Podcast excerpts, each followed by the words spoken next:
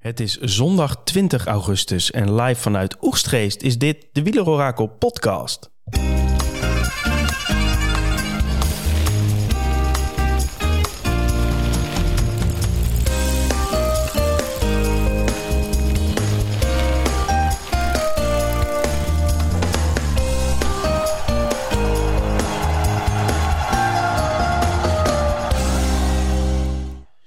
Heb maar één vraag voor jou, Thomas, aan mijn rechterhand. Hoe smaakt een koude schnitzel? Een koude schnitzel smaakt op zich behoorlijk, denk ik. Ik moet wel zeggen dat de schnitzel aardig warm gehouden was door het, uh, het Duitse restaurantje in uh, Stommerach. Ah. Dus, uh, ze hadden goed voor mij gezorgd. Wat aardig. Ja. Ja, dit is natuurlijk een, een kleine knipoog naar de WK-voorbeschouwing die we hebben gemaakt. Zeker. Waar jij, uh, nou ja, jouw vrouw zat voornamelijk heel hard op jou te wachten. En wij en de luisteraar zaten op ons te wachten. Dus dan is het kiezen geblazen. Ja, ja op een gegeven moment wel. En uh, ik ben altijd van het compromismodel. Hè. Dat probeer ik altijd iedereen tevreden te houden. Nou, dat lukt niet altijd. Maar in dit geval denk ik toch wel. Want uiteindelijk uh, kon ik nog, mocht ik nog aanschuiven aan tafel. Dat is ook maar de vraag natuurlijk, maar dat mocht. En uh, ik heb de lekkere schnitzel gegeten. We hebben een lekker wijntje bij gedronken. Nog een wijntje. Dus het was uh, erg gezellige avond toch. En, ook niet onbelangrijk, de WK-podcast uh, stond erop. Sowieso, sowieso. Daar komen we zo nog heel even op terug. Nog één dilemma voor jou. Koude friet? Friet? Koude friet of koude patat, sorry. Ja, ja. soms dan ik dacht dat dat jaag je mensen op stang. Ja, ja. Koude friet of koude schnitzel? Nou, dan uh, denk ik toch liever koude friet. Hoewel ik het natuurlijk liever allebei niet heb eigenlijk. Nee, oké, oké. Okay. Zijn dat hey, nu en... onze dilemma's die we... ja, die komen zo nog wel okay, terug. Komen okay, zo nog wel terug.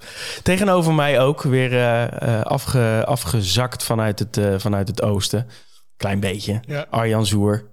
Ook Hoi. weer, uh, weer terug in het land. Want je hebt ook een enerverende week achter de rug.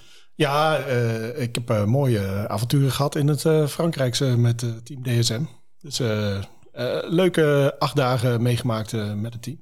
Met de, met de vrouwentour, hè? mocht je ja, toch wel helemaal undercover in het, in het DSM-team helemaal meedraaien, bidonnen aangeven, geen valpartijen veroorzaakt. Nee, nee ja, en de eerste keer als je dat doet, ik vroeg nog aan Charlotte Kool zag je de angst in mijn ogen toen je naar me toe fietste.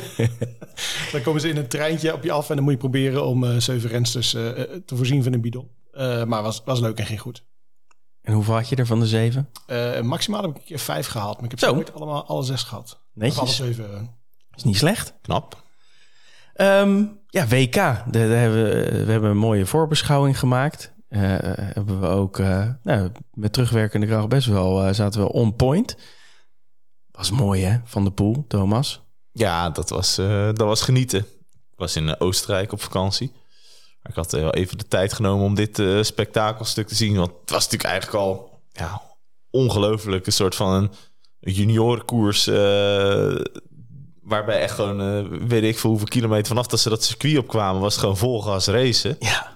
140 kilometer ja. voor de streep was het al gas, gas, gas. En vooral de Denen, hè? Ja, de Denen die echt uh, verschrikkelijk aan het huishouden waren. Maar ook als je kijkt, dat kan natuurlijk, hè, vol gas. Maar als je hier gewoon in de polder een uh, vol gas rijdt... Uh, ja, dan gaat het redelijk makkelijk. Want je, je, je, trapt gewoon die motor aan en je blijft gaan. Maar op dit parcours vol gas, ja, dat gaat zo verschrikkelijk veel pijn doen aan je benen. Nou, en dat zag je uiteindelijk natuurlijk wel gebeuren. Want uiteindelijk blijven met, met Van der Poel, Van Aert Pogacar en uh, Pedersen blijven denk ik wel echt vier enorme klasbakken over. Er was ook absoluut geen ruimte voor uh, iemand anders een verrassing op dit WK of iets dergelijks. Hè? Nee, al uh, de verrassingen min of meer. Paulus, die jij ook tipte, die, die, die zat er goed bij. Die was goed hersteld van een zware tour waarin die nou, gejaagd heeft op de bolle trui elke dag, maar het uiteindelijk niet lukte. Die, die was goed hersteld. Um, wie was ook weer die andere onbekende in de top 10? Dinham. Dinham, ja. ja, ja. Team DSM, hè? Oh, yes. Matthew Dinham. Ja, dat is voor... Nog zo'n uh, DSM-ambassadeur hier zitten. Ja, zeker. Dan hebben we er twee. Shit. Niet tegelijk uitnodigen, die Kelvin Nee, nee, nee. nee. Kelvin en, uh, en uh, Arjan, die blijven gescheiden. Het is wel mooi, wat, wat wel grappig. Want als je die, al die dames op je afkomt ziet rijden... dan zoek je naar de helmpjes.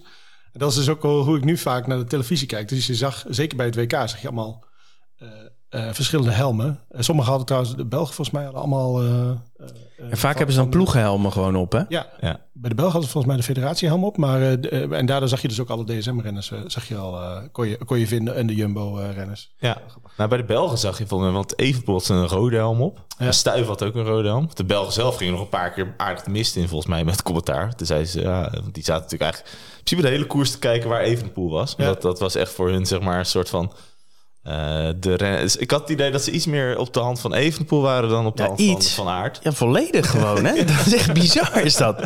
dat gewoon de, toonhoogte gaat gewoon zes keer hoger als, als Evenepoel iets doet. Ja. Maakt niet uit wat. Als hij zijn neus snuit, dan, dan, dan, dan schieten ze al omhoog. Ja. En als Van Aert dan... Ja, dus, dus leuk daarna. Ja, nee, dat, dat was wel een beetje het idee dat ik kreeg. Ja, terwijl op een gegeven moment zag je het, nou, wij hadden in onze app natuurlijk ook erover... dat dat Van Aert wel uh, meer kans ging maken hier dan Evenpoel uiteindelijk. En dat, op dat parcours zag je dat ook wel. Want Evenpoel is gewoon, ja, is toch minder, minder stuurvaardig, denk ik. Maar ook belangrijk, uh, minder in staat om continu die, die inspanning te leveren. Continu die, die, die duizend watt te, duwen, te duwen, zeg maar. Hebben jullie dat uh, filmpje op YouTube gezien met uh, Benji Nase? die Lantern Rouge podcast, of wat is het? Is geen podcast, denk ja, misschien ook wel. Dat interview met allebei. Interview, ja. ja Evenepoel was, vond ik best wel uh, relaxed en eerlijk daar. En die zei ook, ja, uh, ik zat eigenlijk al vanaf het begin af aan continu in, in 20 positie. En zat ik niet op mijn gemak. En eigenlijk, uh, het was continu uh, 800, 900 watt trappen. En dat kan ik niet. Nee, maar dat. En dat, dat, dat, maar dat hadden de Belgische commentatoren nog niet echt door. Want die zeiden op een gegeven moment, hij houdt zich goed schuil. En ja, nu komt hij toch naar voren. En hij deed natuurlijk een paar keer een aanval. Maar ja, dat was volgens mij was het eigenlijk de hele tijd de aanval om zeg maar iedereen een beetje af te matten. Dat daarna Van Aert echt kon aanvallen. Maar zij zagen dat echt als dat Evenepoel daar weer een solo van 60, 70 kilometer ging rijden. Ik moet wel zeggen, mijn, mijn beeld is wel een beetje veranderd van Evenepoel na dat interview. Uh, ik vond hem best relaxed. Heel normaal eigenlijk. Terwijl, ja, nee, ik zal het eens kijken. Ik heb overigens niks tegen Evenepoel. Ik, ja, ik zie het toch een beetje als de kleinzoon van Lefebvre en heb ik toch wat moeite. nee, maar ik, vond, ik vond hem uh, verrassend uh, Sympathiek. Ja. Sympathiek, uh, absoluut. En zeker na die, nou, die rel die er was, of relletje, dat met, met dan zijn vader die dan wat ja. gaat zeggen. Ja. Dan even, of hoe heet die, Lefebvre die dan weer wat gaat zeggen heel de Belgische media die weer wat gaan zeggen. Ja, dat gedoe hou ik eigenlijk nooit. Helpt ook allemaal niet. Nee. Denk ook als, als hij dan zo'n vader van, uh, van, van Remco even Ja, weet ja, maar ja, die praat natuurlijk niet als vader, maar als manager en die probeert even wat uh, te rochelen. Ja, tuurlijk. Maar dan denk je, ja, is dat dan goed? Is dat dan echt in het belang van je renner of in het belang van je zoon? Die, dat is gewoon amateuristisch toch, dat uh, geneuzel. Ja, nou ja. Hey, WK Basta. Um, transfers. Altijd leuk hè, 1 augustus is uh, de, de officiële, het officiële moment dat de transfers uh, kunnen, uh, bekend kunnen worden. Terwijl het meestal twee, drie, vier maanden daarvoor al nou, officieus bekend is. Ja, ja, mooi. Zitten er nog leuke paaltjes bij of onverwachte moves? Nou, Gegenhard. Ja. Ja, Lidl Trek heeft aardig ingekocht. Nou, Die hebben groots ingekocht. Ja, nee, zeker. Meestal letten ze op, de, op het budget daar, toch? Maar uh, met uh, Gegenhard, maar ook met uh, Jonathan Milan natuurlijk. Die ze echt een hele leuke renner. Die ze... Consonni? Ja, maar die Milan vind ik echt heel veel nou ja, potentieel hebben. Als, als lead-out, hè? Ja, van, ja, dus die Italiaanse tandem is natuurlijk... Overigens ook wel weer leuk, de WK nog heel even, dat baanwielrennen heb ik ook wel weer van genoten hoor. Maar er doen dus best wel een aantal van die toppers, van die wegtoppers ook aan mee. En uh, zo'n Milan, die, die rijdt daar ook gewoon als een beest in de ronde. Klopt, ja. Viviani was dit jaar... Uh... Viviani, die, die is wel echt een, uh, aan het nachtkaarsen. Maar het meest heb ik nog genoten van, van Ganna. Heb je dat gezien, die finale? Die dat die, dat die gewoon nog... Voor mij moest hij vier rondjes of zo... en lag hij twee uh, seconden, echt seconden achter... wat gewoon echt veel is op die uh, achtervolging is dat volgens mij. Ja, ja, achtervolging. Man, en hij poefde er eventjes nog even overheen... en echt op de... de wat was het, honderdste of zo dat hij hem nog won. Ja, paar honderdste verschil. Maar je ziet dat, dat is ook zo bizar... wat je ziet dan de snelheden in beeld. Snelheden in beeld. Zo. En hij is wel in staat om die snelheid goed vast te houden. Maar dan rijdt hij gewoon nog boven de 60. Nadat hij gewoon echt vanuit de stilstaande start al uh, een paar kilometer gigantisch heeft huisgehouden. Dat is zo bizar knap om te zien. Ja, mooi. Maar het is wel leuk inderdaad ook die renners te zien. Nou, je zag bij de vrouwen natuurlijk Kopecky die daar ook, uh, daar ook aan het huishouden was. En die ook natuurlijk de, de wegkoers bij de vrouwen uh, gigantisch naar haar hand zette.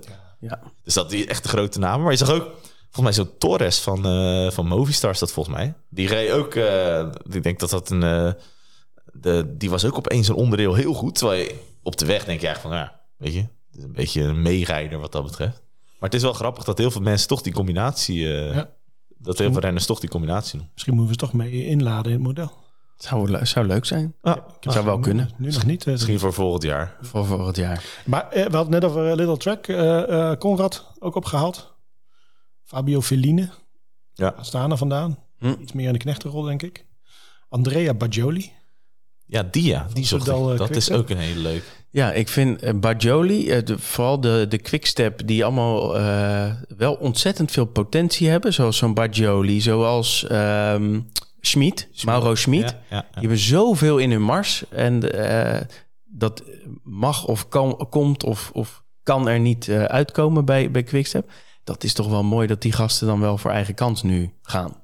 Ja, nee, absoluut. Een Bajoli heb ik altijd eh, voor de echte de, de heuvelklassiekers, de, de wat heuvelachtige ritten in grote rondes, is volgens mij echt een hele sterke, echt een heel groot talent. Eh, alleen laatste jaren is hij een beetje is daarbij gebleven bij dat stempel eh, talent. Terwijl, en nou ja, ik geloof zoals je weet altijd erg in het wisselen van ploeg op sommige momenten. En ik denk dat het voor Bajoli echt een heel goed moment is.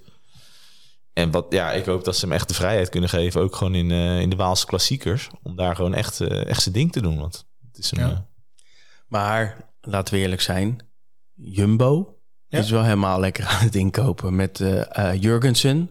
Ontzettend groot Amerikaans eh rondetalent. ja, Tullet, opgehaald bij eh, Ineos. ja. Nu mis ik er vast nog een paar. Ja, drie eh, jonge renners uit hun eigen development team. Die ook dit jaar al eh, goede uitslagen. Twee Noren. Die Johannes eh Staune Mietet. Ja, En die eh Per Strand Hagenes. Hagenes. Die, die heeft ook al een mooie overwinning eh, gepakt dit jaar. En dan eh Lou van Bellen, een Nederlander. Ja, dat is ook wel een leuke Nederlander, hè? Want er gaan best wel wat Nederlanders ook weer weg natuurlijk bij, bij Jumbo. Ja, Ome ook waarschijnlijk. die staat nog niet formeel bevestigd. Maar waarschijnlijk naar, ook naar Lidl. Ja. Plek. ja, en je hebt er natuurlijk wel gewoon een aantal die daar al wat langer zitten. Die dan... Vos. Ja, ja, maar die zou dus naar Ineos gaan. Maar dat was nu weer, eh, nu weer niet helemaal zeker. Het is raar wat er dan bij Ineos gebeurt, hè? Ja. Heel veel renners weg. Ja. Ehm Ja, Ja, Felipe, Felipe Martinez naar Boa, eh, Bora. Bora, ja. Maar ook eh, de hele soap rondom Carlos Rodriguez, die dan Ja. naar Movistar zou gaan en nu weer opeens toch niet. Heel bijzonder. En inderdaad ook wat je zegt, zo'n Tulet die, die weggaat. Ja. Het lijkt, ik denk dat ze, het kan bijna niet anders dat ze wel iets aan het bekokstoven zijn, want het is zo'n grote partij die erachter zit. ja, maar als je alle bevestigde contracten nu bij elkaar optelt, hebben ze veel meer dan 30 renners. Dus, dus stel, ze zouden met Soudal eh, fuseren, wat dan zeg maar het soort van gerucht is. Oh, die twee bij elkaar. Ja. Ja, of dat ze juist bezig zijn met... eh, ik weet niet hoor, maar... Kijk, zij willen altijd eh, schitteren in de Tour. Ja. Nou ja, dat, wordt, dat ligt eraan wat Carlos Rodriguez of ze die behouden of niet. En wat ze met Pitcock willen. Toch uh, Roglic op. Nou ja, daar wilde ik wel een beetje naartoe. Niet- want één ding is zeker dat ehm, voor Roglic gaan de jaren wel tellen. Ja. Als Vingegaard de Tour wil, eh, die, die gaat de Tour denk ik gewoon de komende jaar ook echt als kopman rijden. Ja. Dus ja, het zou wel een optie zijn. Alleen ja, volgens mij contractueel is dat natuurlijk eh, nergens op gebaseerd wat Lastig. ik zeg. Maar Ja. Als je iemand zoekt die, daar nog, die je nog één keer echt wil opladen voor die grote ronde. Hey, ehm, we gaan natuurlijk straks eh, uitgebreid voor eh beschouwen op de Vuelta, want daar is deze, deze podcast voor. Ik wil nog eh, twee dingetjes aanstippen. Doping. Oeh, We ja. hebben twee dingen. We hebben Hesman. Hesman Ja. van, eh, van Jumbo-Visma, die ineens eh, aan de Ja. plaspeel eh, is. En we hebben eh, ze een beetje eh, onder de radar ge- gebleven, maar de Sky Doctor die, eh, die veroordeeld is. Die voor de bus is gegooid. die, die voor de bus is eh, gegooid. Ja, dit, eh, mm, wat moeten we ermee?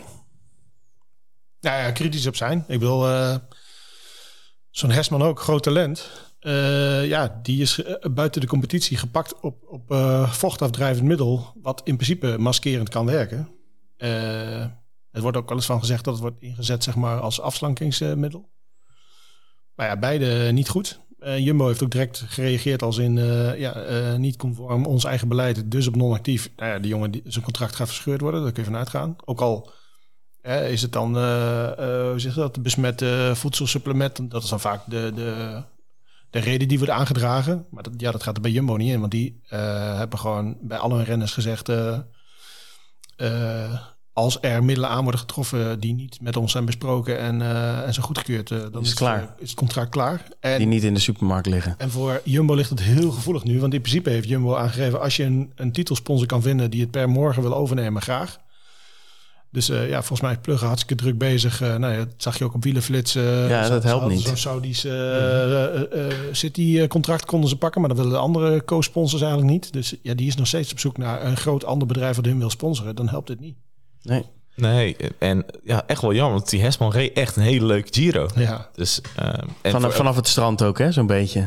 ja, Heel ja, last minute maar- ingevlogen. Zeker, maar ook voor de Duitse wielrennen is het toch ook wel een Oh, een tikje. Die waren Gaat de ZTF of de ARD eh, ja, dan gaan ze weer niet uit. gaan weer vijf jaar Ja. eh, zonder de Tour. Hey, en de Sky Doctor Thomas? Ja, Skydog, ja, dat blijft. Nou, dat is natuurlijk nu uiteindelijk een uitkomst van iets wat al heel lang eh, eigenlijk eh, duidelijk was. Dat daar dingen zijn gebeurd. Marginal gains. Ja, maar ja, dan eh, dat kan je natuurlijk op allerlei manieren uitleggen, marginal gains. Hè? Dat je een kaderplaatje van een fiets afschroeft, eh, dat is misschien een marginal gain. Dat je eh, in je voeding goed gaat zitten, dat kan een marginal gain zijn. Maar Ketonen speelde toen heel erg. ja, maar dit, kijk, hij is natuurlijk, de betreffende man is natuurlijk, naast dat hij bij Sky betrokken was, ook gewoon betrokken bij het hele Britse baanwielren traject van een aantal jaar geleden. Toen ze ook echt alles wonnen wat eh, los en vast zat. En met, dat was met eh, Sir Chris Hoy en... ja, eh, omstreeks eh, Londen, hè? Olympische Spelen Ja. 2012. Zeker, dus eh, daar hebben ze ook echt heel veel gewonnen. En toen waren ze natuurlijk ook eh, in de Tour eigenlijk een soort van oppermachtig met, eh, nou ja, was volgens mij het tijdperk eh, eh, Wiggins, Froome, Ja. denk ik, dat, eh, dat met name speelde. Ja, hier heb ik wel zoiets van, van waar rook is, is vuur. En het is niet voor niks dat die, eh, dat die nu eh, echt ja, veroordeeld is. Maar hij heeft volgens mij zelf gewoon zijn mond gehouden eh, over alles en nog wat.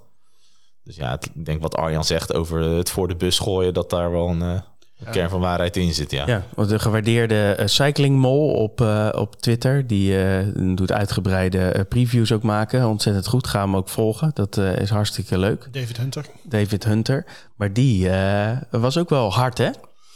In, eh, in zijn bewoordingen. eh. Ja, hij is soms wel scherp op, eh, op Twitter. Eh, ik ken hem al heel lang en mag hem wel eh, graag. Eh, maar die is altijd eh, vrij oprecht en eerlijk. Ja, die, eh, die, die zei inderdaad, die marginal gains, ja, my ass. Het is gewoon eh valsspelerij. Ja. Ja, ja dat, dat vermoeden heb ik ook wel. Nu, nu is hij veroordeeld, dus dan kan je dat ook wat harder zeggen natuurlijk. Ja. Ja, zeker ook die... Dat, dat is ook een beetje het schimmige gebied, hè? Dus als je een doktersverklaring hebt, mag je bepaalde stofjes eh, gebruiken. ja, met rare en die attesten. werden- ja, die werden altijd antigedateerd en... eh, of nou, altijd, maar eh, daar zijn voorbeelden van. Ja, dat, dat stinkt gewoon. Ja, maar het is, al nu, het is nu deze dokter, maar je had ook die, eh die Lijnse, of- Ja, die Ja. zat daar ook, hè? Ja, wellicht dat we, dat we nog wel een keertje zo'n eh, een, een Froome-Wiggins-achtig eh, eh, onthulling krijgen, zoals met, met Armstrong. Ja, ik denk dat deze man wel wat contracten heeft getekend, misschien eh, met, eh, met zijn. eh, Ja, maar ergens, ergens gaat die put natuurlijk open. Dat denk ik. Ja, dat kan kan bijna of zo. Of, eh, Ja. Hey, en eh, toen kregen we deze week ineens een, eh, een mail in de, in, in de inbox. Van ehm, Martijn van Dijk van Scorito, meneer Scorito op, op Twitter. Ja, Daar waren we wel een beetje verbaasd over. Ik zal even een korte passage voorlezen. Ehm, jullie podcast draait voor een groot gedeelte op het bedienen van de Scorito-speler... met voorbeschouwing op de wielerspellen die wij aanbieden. We hebben hier nooit een probleem in gezien... omdat jullie activiteiten niet concurreren met die van ons. Echter, zoals ik heb gelezen, is de volgende stap in jullie ambitie... het ontwikkelen van een eigen wielerspel... Daarmee gaan jullie je wel in ons speelveld begeven en je zult begrijpen dat wij ons platform niet beschikbaar willen stellen ter promotie van Wieler Orakel met die insteek. Ik denk dat je dit wel begrijpt. Het gebruik van onze speldata voor Wieler Orakel, door Wieler Orakel voor jullie activiteiten en promotie staan wij daarom niet langer toe. Net als het organiseren van een subleague uit naam van Wieler Orakel en of gelieerde merken. Oké, verrassend. toch? Eh, Ja, ja kwam voor mij redelijk uit, eh, ja, uit de lucht vallen. Ik denk dat we altijd eh, content maken op diverse vlakken. Waarbij volgens mij altijd de basis is eh, ons model en de voorspellingen die we maken. En puur als ik kijk naar wat wij doen met Scorito, is dat natuurlijk eigenlijk, denk ik, meer een soort van reclame voor Scorito of promotie van Scorito. Uh, anders dan dat het iets is wat, wat juist tegen Scorito zou werken. Ja, en we, uh, wij zien in die zin Scorito vooral als middel hè, om uh, nou, alles wat wij doen met datavoorspellingen, met tips voor poeltjes en dergelijke. we spelen het spel ook. Uh, dat we daarvoor, uh, nou, dat we op dit moment uh, nou, daar ook specifieke content voor maken, maar gewoon een deel ervan. Hè. het is zeker niet alles wat, we, wat wij doen. Dus wij hangen helemaal niet aan, aan Scorito in die zin. Um, maar hier wordt een beetje gedaan alsof het ons doel is. Alsof, alsof het ons hoofdsubject is hè, om, om content te maken over Scorito. En dat is natuurlijk een beetje de omgekeerde wereld. Ja, ja en net wat eh, Thomas zegt, volgens mij uh, maakten wij gratis reclame voor een spel wat we spelen. ja. Ik heb volgens mij is net weer uh, 12 euro of 17 euro afgeschreven. ja, ja, ja. betaalde gewoon voor, zeg maar. Ja, we betalen er allemaal voor. We hebben wel vorig jaar hebben we wat betaalde content voor, voor ze gemaakt. En ook nieuwe abonnees en subleaks gedaan. Dit jaar niet. Er is gewoon helemaal geen. Er is geen samenwerking wat dat betreft. Behalve dat wij dus gratis mensen enthousiasmeren over dat spel met, onze, met een deel van onze content die wij maken. Ja, en, en Normaal dus gesproken word je daar heel goed voor betaald. Ja. Nee, maar eigenlijk zijn het gewoon drie vrienden die elkaar bespreken welke renners je wel en niet moet nemen in, in poeltjes. Ja, ja nou ja, bijzonder. Ja, ja, jammer ook wel. Tenminste, dat is wat, wat ik altijd voor ogen heb. En dat is misschien een beetje idealistisch. Dat wij gewoon met z'n allen, met meerdere spelers, ook in die hele markt bezig zijn om die om die wielercommunity te enthousiasmeren. Hè? Nou, wij doen dat met de podcast, wij doen dat met een quiz, wij doen dat met een eigen bier, wij doen dat met, met diverse andere promoties, met onze site, met, het, met, met het, het model dat we bouwen, met de renners die we waardes toekennen, de rennerskaart die we maken. Ja, ook al die waardes die we allemaal op internet gooien, zodat iedereen ze kan gebruiken zoals ze dat zelf willen. Ja, ja maar het, dus wij denken helemaal niet in uh, concurreren en in uh, dit of dat, hè? Nee, nee, maar dit gaat natuurlijk, denk ik, dat het ook is ingegeven vanuit dat we ergens in een artikel uh, in de krant, denk ja. ik, iets over, over een ultieme toekomstdroom, zeg maar. dat we het ook wel mooi zouden vinden om in de toekomst eens te kijken naar de mogelijkheden om een eigen spel te ontwikkelen. Ja.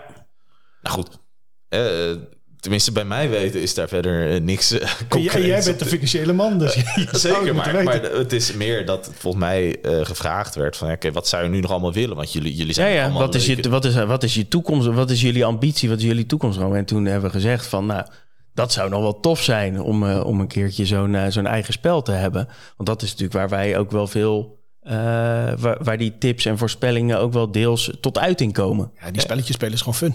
Ja, ja maar, ja, maar dan, snap, kijk, dan zou ik het snappen als wij die, uh, die podcast maken en we doen een half uur doen we die Scorito tips en daarna zeggen wij van hey, overigens, wij maken ook een eigen spel. Kom daar, kom lekker met z'n allen naar ons spel. Ja. Maar wij hebben, volgens mij juist in onze podcast hebben we het nog nooit over het spel gehad. Omdat er simpelweg nog niks op papier staat of niks in het hoofd zit over een eventueel spel. Nee. We hebben het alleen maar gehad over tips voor de komende rondes. En dat gekoppeld aan uh, het spel Scorito. Nou, we hebben Subliek gemaakt om mensen te enthousiasmeren.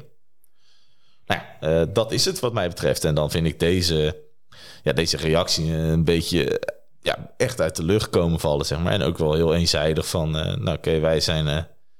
wij zijn groot en jullie zijn klein en nou, bekijk het maar, zeg maar. Terwijl, ja. ja. ik vind dat echt jammer, want volgens mij helpt het niet aan het, het verder laten groeien van die wielercommunity. Maar ja. Ja, het is, het is wat is, het is een beetje graag, graag of wil niet, toch? Kijk, uh, wij, het is wat het is, hè. Wij, wij willen... Albert Timmer, Albert Timmer altijd. Het is wat het is. Dus ja, weet je, prima. Uh, dan niet. Wij gaan uh, lekker door met content maken. Wij gaan lekker door met poeltjes, uh, tips geven in zijn algemeenheid. Want het gaat gewoon over, over de renners en spelregels en waardes. Ja, die verschillen bij, bij elk spel. En daar zijn er nogal wat van. Ja. Dus en door, zeg ja, ik. Zeker, ja, absoluut. En door. Dan um, gaan we naar het, het volgende onderdeel, dames en heren. En dat zijn toch wel de dilemma's. Want er worden ook gewoon poeltjes gespeeld. Ja, zeker. En daar moeten keuzes gemaakt worden in, in dit soort dingen. En uh, dan gaan we maar eventjes uh, kijken wat jullie, uh, hoe jullie de knopen doorhakken. Ik heb er een stuk of 15. Dus ik, ik knal ze er even in. Vinkegaard of Roglic? eh, Arjan, daarna Thomas. Roglic. We hebben, we hebben het nu gewoon over de Vuelta, toch? We hebben het over de Vuelta, oké, dat is zeker. Een mooie eh Roglic. Evenepoel of Roglic? Roglic. Uh, Evenpoel. Ayuso of Almeida? Ayuso. Almeida. Thomas of Mas? Mas. Thomas. Vlaasov of Arendsman? Vlaasov. Ja, Vlaasov. Caruso of Dunbar? Dunbar. Dunbar. Vine of Kemna? Ja, daar moet best wel wat gedaald worden. Hè? Eh, Kemna. Fijn. Carthy of Ciccone? Chicone. Chicone. Bernal of Louis Mijntjes? Mijntjes. Ah, Bernal. Lenny Martinez of Uit de Broeks? Uit de broeks. Lenny Martinez. Buitrago of Igita? Higita. Buitrago. Vauquelin of Grégoire? Gregoire. Grégoire. Zana of Kras? Stef. Stef Kras. Stef Kras? Of Kra? Nee, het is Kras toch? Kras. Een Belg. Is Belg. Ja. Misschien dat, Wallo Wallo dat hij uit Wallonië komt. Stef Kra. Croix. Kwa. Ehm, eh, Zana. Ganna of Tratnik? Ja. Eh, ik, ik weet nog niet hoe goed hij is, dus eh, ik denk Ganna. Ja, Ghana. Molano of Thijssen? Eh Thijssen, denk ik. Molano. Laatste. Abrasturi of Menten? Ment. Abrasturi. Ha. Wel veel, eh veel Ja, verschillen, jullie zijn, jullie zijn lekker bezig geweest, jongens. Eh, misschien even... Hoe is jouw track record eh, in poeltjes, eh, Thomas? In het algemeen? In het algemeen. Eh, nou, op zich best, best aardig. Nou, Dus eh, ja, en, en die van jou, Arjan? Voordat ik bij deze podcast eh, aanschaf, eh, best goed. de laatste tijd gaat het, gaat het wel eh, lekker met de poeltjes, ja, moet ik zeggen. Ik heb best wel wat bekertjes, maar die stammen wel van voor, eh, voor de post. Ik doe er ook zo'n poeltje mee eh, met... eh, dat is een van de deelnemers van onze wielerorakel wielerquiz. Ja? Eh, een van de activiteiten die wij natuurlijk ook eh, ontplooien... om de community te versterken. Ja? Dat is ook wel een leuk spel. Daar moet je eigenlijk eh, voor elke grote ronde moet je, moet je 15 eh, toppers en 15 eh, floppers. Dat heet dan de pannenkoekenpool. Ja. En die, moet, de- die, die 15 toppers die moeten gewoon zoveel mogelijk punten halen. En die 15 floppers Zo min mogelijk. zo min mogelijk. Maar dan, ook heb je wel ook, ja, maar dan heb je dus eigenlijk... dan krijg je punt voor de etappes en de trui en weet ik veel wat. Maar ook punt voor de prijs van de strijdlust. Dus daar ben ik op lek gegaan. Ik heb wel twee keer was ik daar in de prijzen. Dat is best wel eh, top 5 met een deelnemersveld van 50 deelnemers zo. Ehm, maar twee keer ging ik de mist in met mensen die dan die pannenkoekenpool, zeg maar, die floppers, die Ja. dan de prijs van de strijdlust wonnen. Ah. Nooit de Fransman kiezen. In de, Ja, ik had dus Adrien Petit had ik. Ah, ja, en ja. die viel toen heel hard. En toen kreeg hij in de Tour kreeg hij de prijs voor de strijd. 10 strafpunten. En ik had Daniel Os. En Daniel Os die doet in principe niks anders dan gewoon met Sagan meerijden en gewoon lekker, lekker. babbelen. Gewoon in zijn harem eh, vertoeven. Ja, eh, met zijn haren in zijn haren. Maar ging hij opeens, gaat hij in de aanval, die, die gozer. En dan zit hij met twee Fransen. Dus dan denk je, nou oké, dan krijgt toch zo'n Fransman krijgt dan prijs van strijdlust. Ja. Maar dan ging, die reden ze allebei eraf, die gek. Zeg bij Alliander spelen wij eh, vaak sportpools. Dus eh, gewoon een gratis pooltje. Eh, en eh, moet je ook een kluns kiezen. En die mag niet uitvallen. Dus eh, die mag geen punten pakken. Maar als die uitvalt, krijg je heel veel strafpunten. Dan eh, zie je ook vaak dat mensen het goed doen. En in één keer valt een kluns uit. Ah, Ja, shit. ja. Zoveel minpunten. Ja. Dat is ook wel, dat is ook wel geinig. En, eh, dus daar, daar ga ik best wel goed. En ook met, eh, met andere poeltjes eh, vaak genoeg in de prijzen. Maar ja, ja, ik moet eerlijk bekennen. Bij Alliander zeggen ze ook altijd... Ja, het is wel leuk dat je zoveel over praat en eh, denkt over te weten. Maar je, je wint eigenlijk nooit de, de pool. Dat klopt wel. Wat zei je? Het ligt aan de poel. Ja, slechte spelregels. Hey, ehm, hoogste, hoogste tijd. Half uurtje bezig. Parcours Vuelta. Je hebt een prachtig rondeboek eh, voor je liggen, mooi? Thomas. Ja. En je zit al een half uur te popelen volgens mij om dit eh, toe te lichten. Ja, zeker. Ik zal dat wel eh, ook wel wat snel doen. Hè? Ja, wat, dat eh, klopt. hè? Nou, anders krijgen we onze collega podcaster Daniel, die zit natuurlijk nu op de... Die zit voor caravan, denk ik nu, toch? Ja, de- hij was in Gent eh, gisteren, maar dat was een, eh een een bezoek. Hij uitje, zit denk gewoon in de Ardennen, volgens mij. Hè? Volgens mij zit hij, ik denk dat hij... Nou, het is Ik half heb twaalf. eh, foto's van biertjes van de camping, toch? Ja, de, maar hij drinkt ook veel, hè? En vroeg. Ik wou zeggen vijf voor half Oh, twaalf. Daniel, als je er niet bij bent, jongen. Ik denk dat hij de eerste al heeft opengetrokken. ja. dat is niet normaal. Ja, ik weet niet, ik zeg er niks over, maar ik vind het niet normaal hoor, als je zo vroeg al bier gaat drinken. Eh, tot zover de roost. Ja, de, de roos van Daniel. Nee, dat, eh, maar die zegt natuurlijk altijd, hè, die wil altijd in vogelvlucht, omdat anders gewoon zijn statistieke tijd wordt ingekort. Zo simpel Ja, is het ja, daar hakken we altijd- Ja, dus, eh, dus dat zal ik, ter ere van Daniel, zal ik dat, eh, zal ik dat doen. Het is een loodzware Vuelta die, die ons te wachten staat, eh, heren. Als je kijkt naar het parcours, is het eigenlijk week 1 is pittig. Week 2 is pittig. En week 3 is pittig. Er zitten aankomsten bergop en het zijn negen aankomsten bergop. Ja. En, e- en één soort van aankomst bergop. Want dan ligt de aankomst niet bergop. Maar dan ligt die twee kilometer na een klimmetje van vier kilometer van boven de 10%. Dus Je, moet- je moet een muur opklimmen en daarna mag je nog een beetje afdalen. juist, ja, dat. Eh, nou goed, we gaan het allemaal beleven. We beginnen in Barcelona dit jaar. En dat is wel leuk. En we beginnen ook weer met een ploegentijdrit. Want dat is natuurlijk wel iets wat echt eh, de Vuelta wel kenmerkt. Dat is voor sommige mensen echt een verschrikkelijke discipline. En ik heb al eens eh, eerder gezegd, ik vind dat echt de mooiste discipline die er is. Ja, jij als, van- dataman. eh, Nee, maar ook, ik vind het gewoon zo mooi klinken. Het, is gewoon, het liefst dan... Het zeg maar, geluid van die... eh, Ja, op GCN en dan eh, ambient sound, zodat je geen commentatoren er doorheen hebt. maar Ja, ja, ja. ja, het is mooi. Fantastisch. Nee, dat is, dat is prachtig. En we hebben natuurlijk vorig jaar gezien in, eh, in Utrecht hoe, eh, hoe Jumbo daar eigenlijk eh, gigantisch de rest naar huis reed in de ploegentijdrit. Ik ben ook hier heel erg benieuwd naar. Ik denk dat ze een giga- Ze hebben nu in Burgos hebben ze alles op een hoop gereden in de ploegentijdrit. En er komt nog één eh, Jonas Vingegaard komt er nog bij in de Vuelta. Super sub. Kan ook wel een aard- aardig houtje tijd rijden, dus dat wordt wat. Maar goed, hè? 15 kilometer door Barcelona eh, ploegentijd rijden. Eh, wel wat bochten, dus dan moet je altijd met zo'n ploeg ook wel opletten dat het goed gaat. Ja, Uitkijken dat je niet langs allemaal lekkende zwembaadjes rijdt als eh, Jumbo. ja. Eh, maar dat zou toch goed moeten komen. 15 kilometer, dus eh, leuk om te beginnen. Dan komt de eerste etappe. Die gaat van Mataró naar Barcelona wederom. Dus dan gaan ze finishen in Barcelona.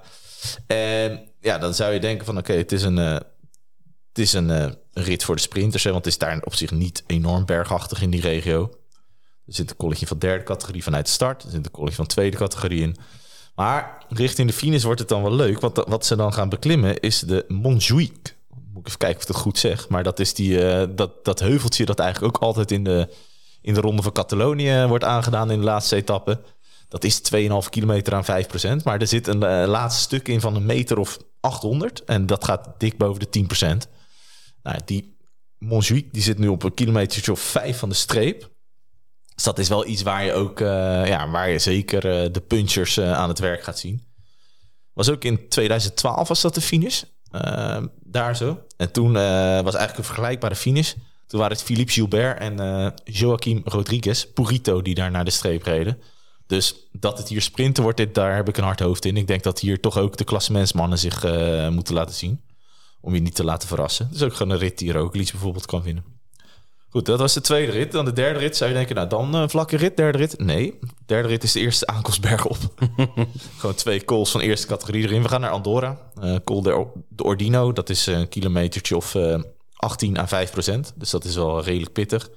En de finish ligt eh, bovenop eh Arinsal, heet dat. Ja, ik moet mijn Spaans weer wat gaan eh, bijwerken, eh, moet ik wel eerlijk Je zeggen. Duolingo weer aanzetten. Ja, dat, dat moet ik eigenlijk wel doen. Maar dat Ja, ik hoor nog een beetje Italiaanse, Franse tongval, maar we, we zijn toch echt met de Vuelta bezig, Thomas? Ja, dat klopt. Nee, Verman dus, jezelf even. Excuses daarvoor, maar ik kan wel vertellen dat de klim is van 8 kilometer aan 8% En waarbij ook eh, kilometer 3 en 4 voor het einde die zitten aan de 10% Dus dat is meteen stevig klimmen geblazen. Of het echt voor de klassementsman is, dat weet je niet. Maar eh, het zou ook kunnen dat er eh, daar de trui aan iemand gegeven wordt. Eh. ze moeten in ieder geval wel aan de bak erachter. Volgens krijgen twee ritten, eh, rit 4 en 5, die voor de sprinters zouden kunnen zijn. Waren niet dat er wel wat heuveltjes op het parcours zijn opgenomen. Rit 4, eh, twee colleges van derde categorie.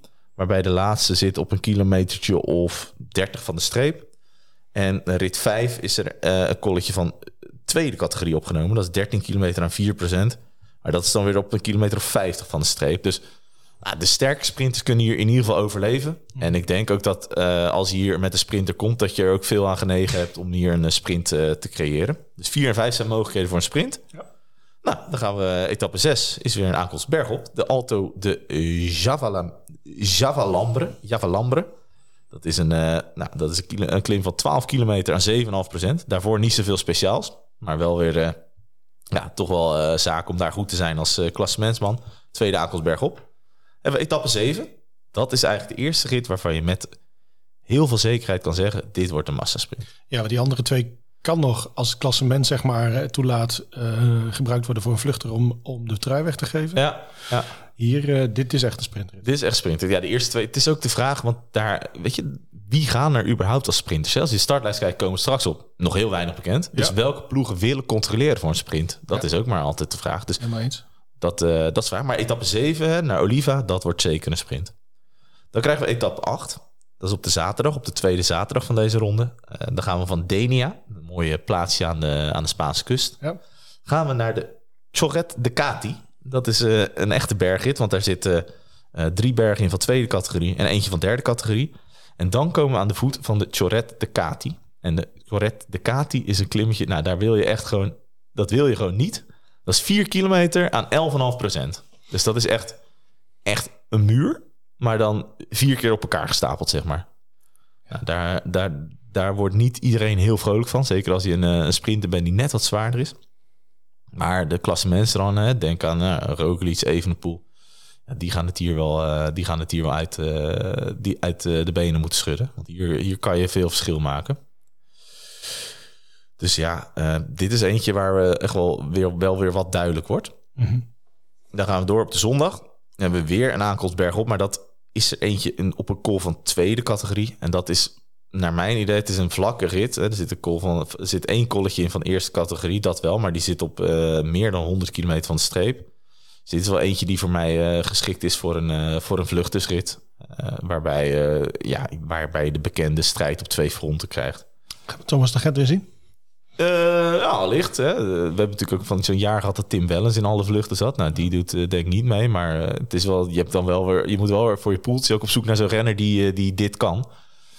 De laatste klim is overigens wel heel grillig. Hè. Er zit ook wel stukken in van boven de 15%. Er zit een stukje in van 20%. Dus je, je moet wel wat kunnen. Maar het is 8 kilometer aan 5,5% gemiddeld.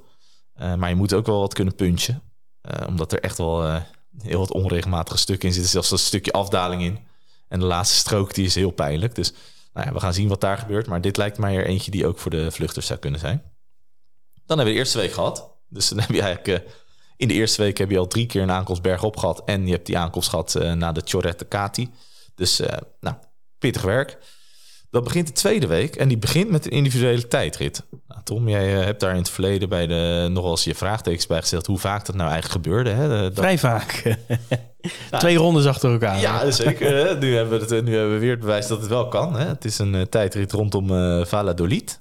Het is 25 kilometer en het is redelijk vlak. Er zit één klein stukje heuvel op in. Maar dit is wel eentje waar de grote motoren wel tijd kunnen pakken op de arme kleine klimmertjes die wat van links naar rechts over de weg gaan. Dus eh, een ideale gelegenheid voor eh, in ieder geval voor Remco Evenepoel om, eh, om zijn motor aan te slingeren en te laten zien dat hij de wereldkampioen tij- tijdrijden, dat hij die trui waard is. Want dat, ja, daar leent dit zich wel voor. Dan gaan we door. Nou, dan denk je, wat gaan we doen? We gaan uh, finishen bergop. Dit is weer ty typische uh, Vuelta-etappe. Uh, etappe 11, die gaat naar La Laguna Negra.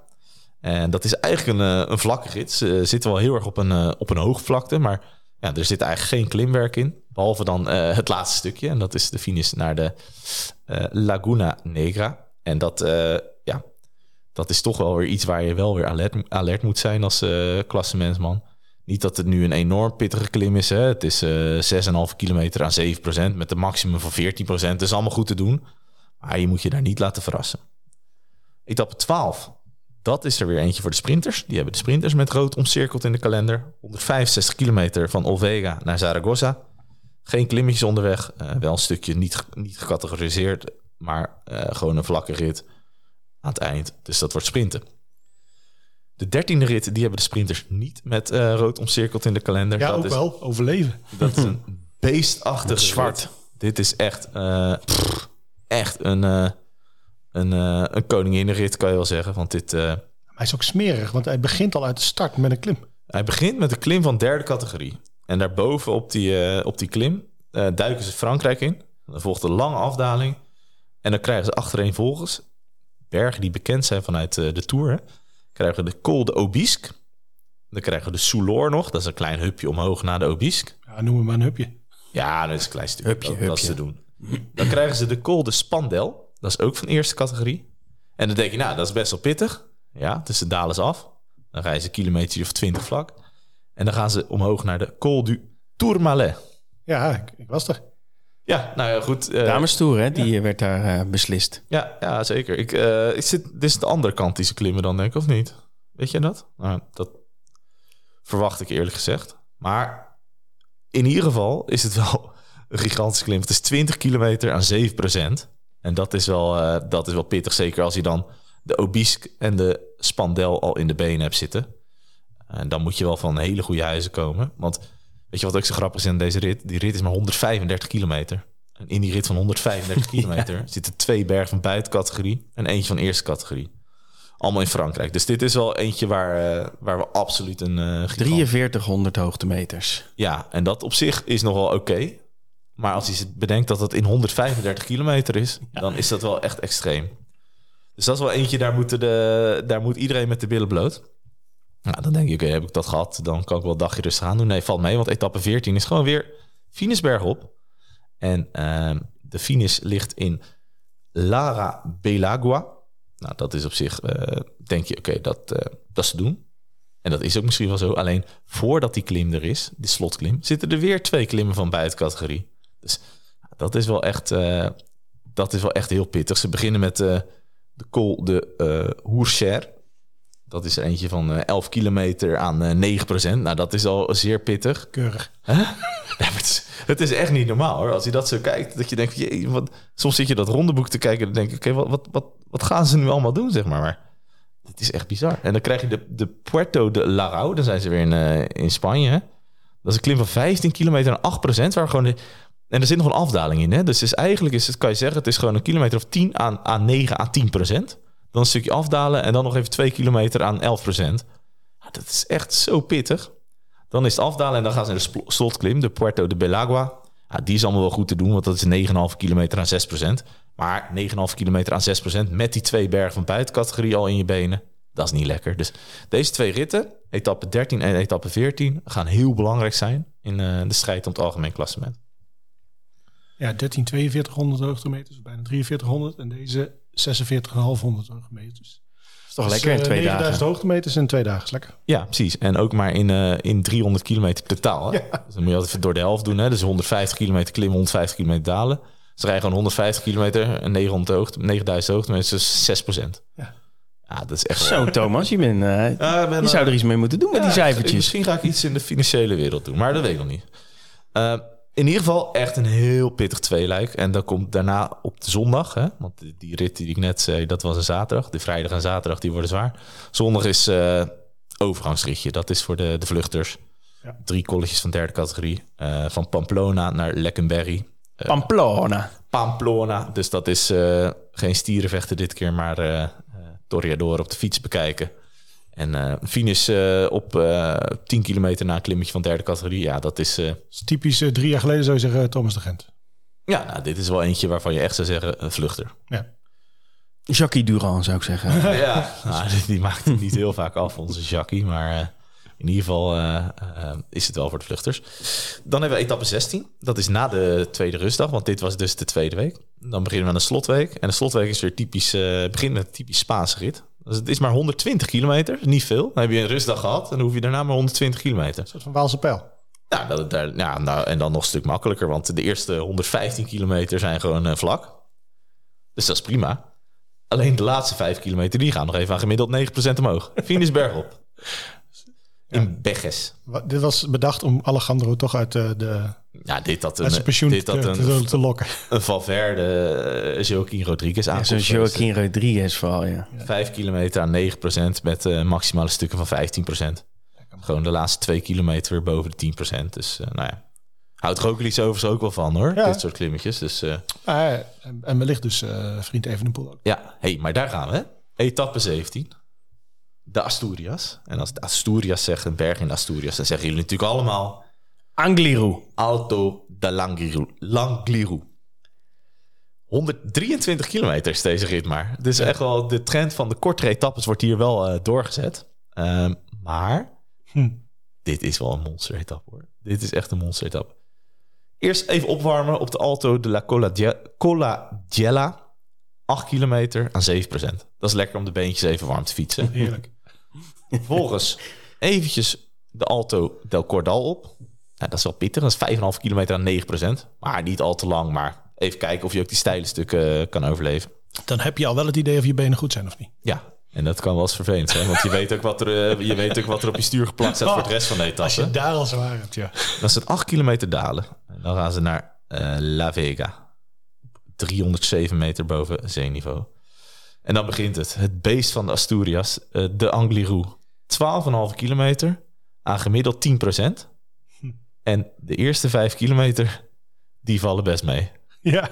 De laatste 7 kilometer van deze eh Angliru zijn achtereenvolgens gemiddeld, hè, zeg ik dan. 14, 12, 12, 14, 18, 13, 10. Vlakt af. Vlak af van het eind. Dan moet je Ja, maar we, wel weten, we, vasthouden. we kennen allemaal nog de beelden van, eh, van de vorige keer dat ze hier finishten met, eh met Hugh Carty die de etappe op zijn naam schreef. En eh eh, Roglic die toch een tikkie kreeg, maar die daar zijn goede vriend Sepp Koes had om hem eh, veilig naar boven te leiden. Eh, ook wel interessant en leuk is dat toen de, de Angliru, eh, want Roglic reed, al, eh, die reed in de leiderstrui op dat moment, dat eh, een van zijn knechten van Roglic daar eigenlijk een heel groot deel van de Angliru voor zijn rekening nam. Weet je wie dat was? Wanneer? Toen ehm eh, Carty daar won. Nee. Jonas Vingegaard. Ah. Ja, Ja? schijnig hè? Die was toen, dat was zijn eerste echt grote ronde. Ja. En die, eh, die reed daar, die daar deed er heel wat kopwerk. En toen we- we- weet ik nog wel dat ze zeiden van, ja, eh, dat is toch een verdomd sterk rennertje, zeg maar. Dus eh, die heeft daar eigenlijk de, ja, de basis gelegd voor... eh, nou, hij heeft geholpen aan, eh, om, hij heeft Roglic aan die zege in de Vuelta ge- geholpen destijds. Niet op de Angliru, want daar ging het even mis. Carapaz pakte daar de trui over van Roglic. Maar Roglic wist hem uiteindelijk terug te veroveren en, eh, en die reed daar, eh, daarmee naar huis. En nog even, hè. Nog, eh, ik zie wat ex-winnaars op die Angliru. Ja. Ik zie Contador twee keer. Ja, Lekker klimmertje. ja. Zie ik ehm, Roberto Heras staan, 2002. Ja, Zie ik Gilberto Simoni staan. Ah, Ook wel lekker klimmetje. En misschien nog wel het mooiste. José Maria Jiménez, zeker. 1999. Ja, ja, die kon wel, die kon wel aardig eentje klimmen. hè? Dit zijn toch wel echte klimmers, hè? Die ik hier... eh, Ja, je, hebt, je hebt gelijk. Ik eh, pak ook de, de, de 2020-lijst erbij. Carty won voor Vlaasov. Nee, die doet ook mee. Mas, Ja, Carapaz, Roglic, Kus, Dan Martin, inmiddels al met pensioen. Onze Wout Poels. ook al gewonnen, hè? Eh, Ja. Semi, omdat hij Kobo eh, overnam. ja, Voor Woods, Grooschartner, Nieve en eh, George Bennett. En dan inderdaad eh, Alejandro Valverde, 13 en 14, Jonas Wingegaard. ja, ja, Het is gewoon geen onzin wat jij vertelt. Zat jij nou oprecht te twijfelen of ik gelijk had? Nee, geen twijfel, maar eh, controle is beter. Ja, nee, dat is zeker waar. Vertrouwen is goed, controle is beter. Nee, dat, dat is absoluut waar. Eh, maar hij reed daar ook sterk een heel eind eh, op kop. Dat moet je maar eens terugkijken. Dat is best wel geinig om te zien. Want niemand kende hem destijds. Maar hij wist het wel te doen. Misschien zijn de rollen dit jaar omgedraaid. Wie weet. In ieder geval, ja, echt eh, pittig. En wederom, hè, na deze pittige etappe... volgt er weer een pittige etappe... met een, eh, weer een finish bergop die dag daarna. Dus dan heb je de Angliru gehad. Denk, ben ik er nou eindelijk met al die finishen bergop? Nee.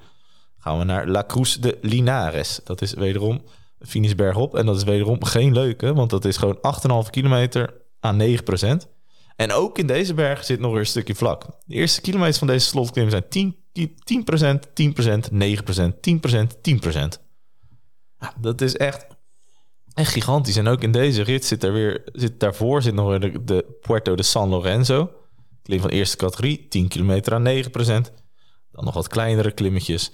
En het houdt als het ware niet op. Hè? En ook in deze slotklim moet je gewoon zo erg eh, oppassen dat je geen slechte dag hebt. Want als je een slechte dag hebt op dit soort klimmen, dan gaat het gewoon in de minuten lopen. En dat is wel een groot gevaar voor veel renners deze Vuelta. Dus etappe 18, wederom finish bergop. Nou, dan hebben we nog drie ritten te gaan. Vaak in een grote ronde zijn dat ook de spektakelstukken. Nou, dat valt hier wel een beetje mee, want de 19e, ritten, 19e rit is een volledig vlakke rit. De vlakste van allemaal. De vlakste van allemaal. Van La Baneja naar Iscar.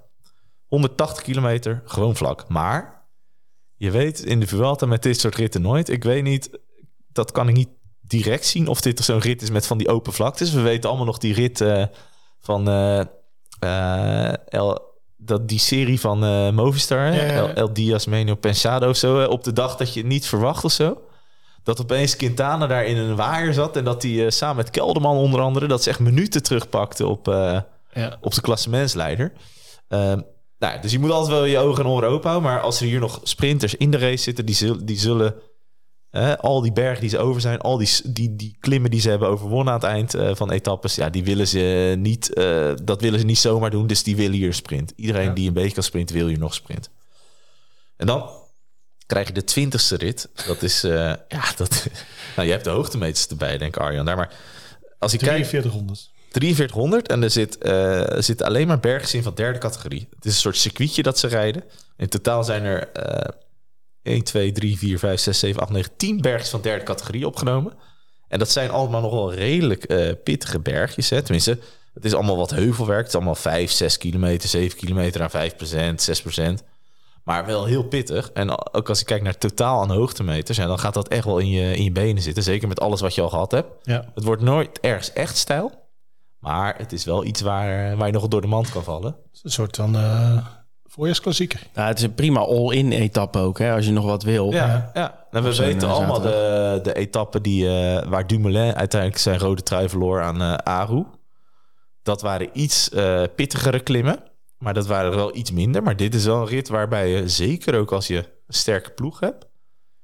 Dat je hier nog wel even oorlog kan maken. Dus er zit nergens een dal of zo dat je lang in je eentje moet rijden door Bijna een vallei niet. of zo. Het is allemaal op, af, op, af. Ja, zeker. Maar als je hier echt een motor voor je hebt, zeg maar, uh, en dan geen motor vanuit de wedstrijd, maar gewoon een, uh, een goede teammaat die Ja, ja. jou even op sleeptouw kan nemen. Die, die, waar bij de finish halverwege ligt, zeg maar. Juist. En jouw concurrent heeft dat niet. Ja. Ja, dan kan het echt heel hard gaan. Dus heel verraderlijke rit, rit 20. Ja. En ook 210 kilometer, dus ook echt wel lang. Um, maar dan is het echt klaar. Dan gaan we naar Madrid. De laatste rit, 100 kilometer. Sprinten in Madrid. Maar ja, als je het zo hoort, het is bizar. Ik, ik tel dus uh, maximaal zes uh, kansen voor de sprinters. Ja. Waarbij ik denk dat er uh, twee ja, ritten zijn waarbij het zou kunnen dat de vlucht het haalde. Dat zijn die Ja. ritten in de eerste week. Vier en vijf. En eh, in principe vier zekere sprints. Maar, Ja. Dus eh, als je ook een beetje kijkt naar die historie, zou ik inzetten op vijf sprintritten Ja. met een maximum van zes. Ja, als we het dan over eh, percentages eh, hebben in een, eh, in een teamverdeling, in zijn algemeenheid. Ehm, sprinters, dan is dat, eh, jij hebt het over eh, vijf sprints op 21 etappes.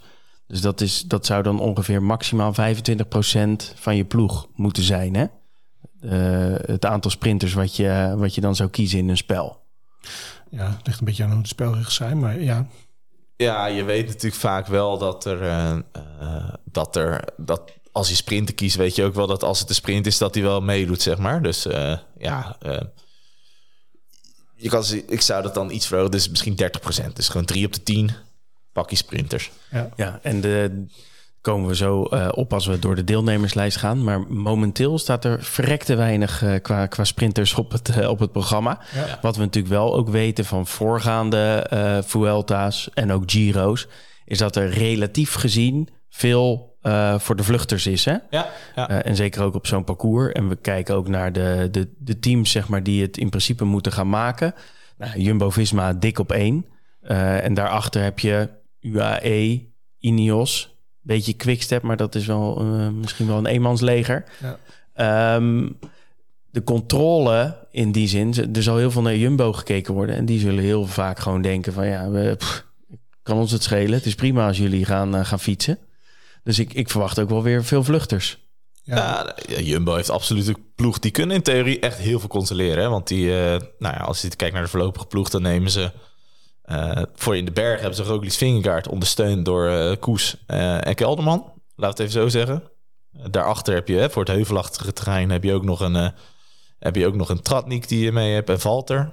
En ze hebben ook voor, hè, gewoon wat, voor de wat makkelijkere kilometers of gewoon het, het eerste boorwerk hebben ze gewoon ook nog Geesink en Van Baarle bij zich. Dus een immens sterke ploeg die in staat is om, denk ik, alle etappes te controleren. Of in ieder geval hè, om alles bij elkaar te houden.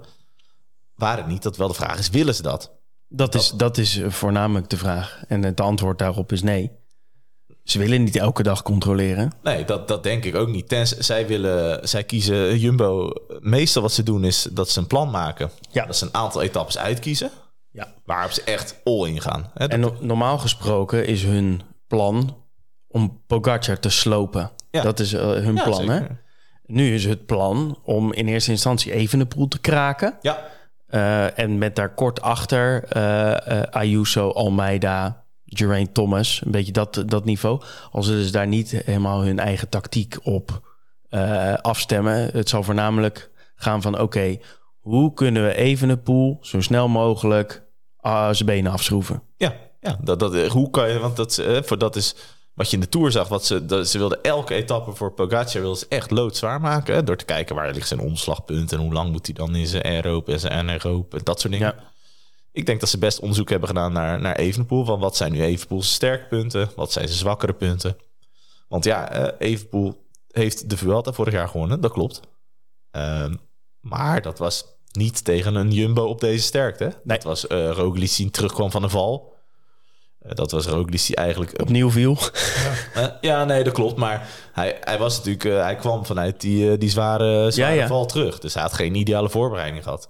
Eh, zijn team was een stuk minder dan nu. Dus ik denk dat Jumbo... dat die het grote doel voor dat ze voor ogen hebben... dus eh, drie grote rondes winnen in één jaar... Ja. Ja, daar gaan ze vol voor. En daar hebben ze absoluut een heel... eh, eh, daar hebben ze absoluut een fantastisch strijdplan voor ontwikkeld. En ik denk dat op één daar staat als concurrent Remco Evenepoel. Ja, en hoe sloop je Remco, Remco Evenepoel?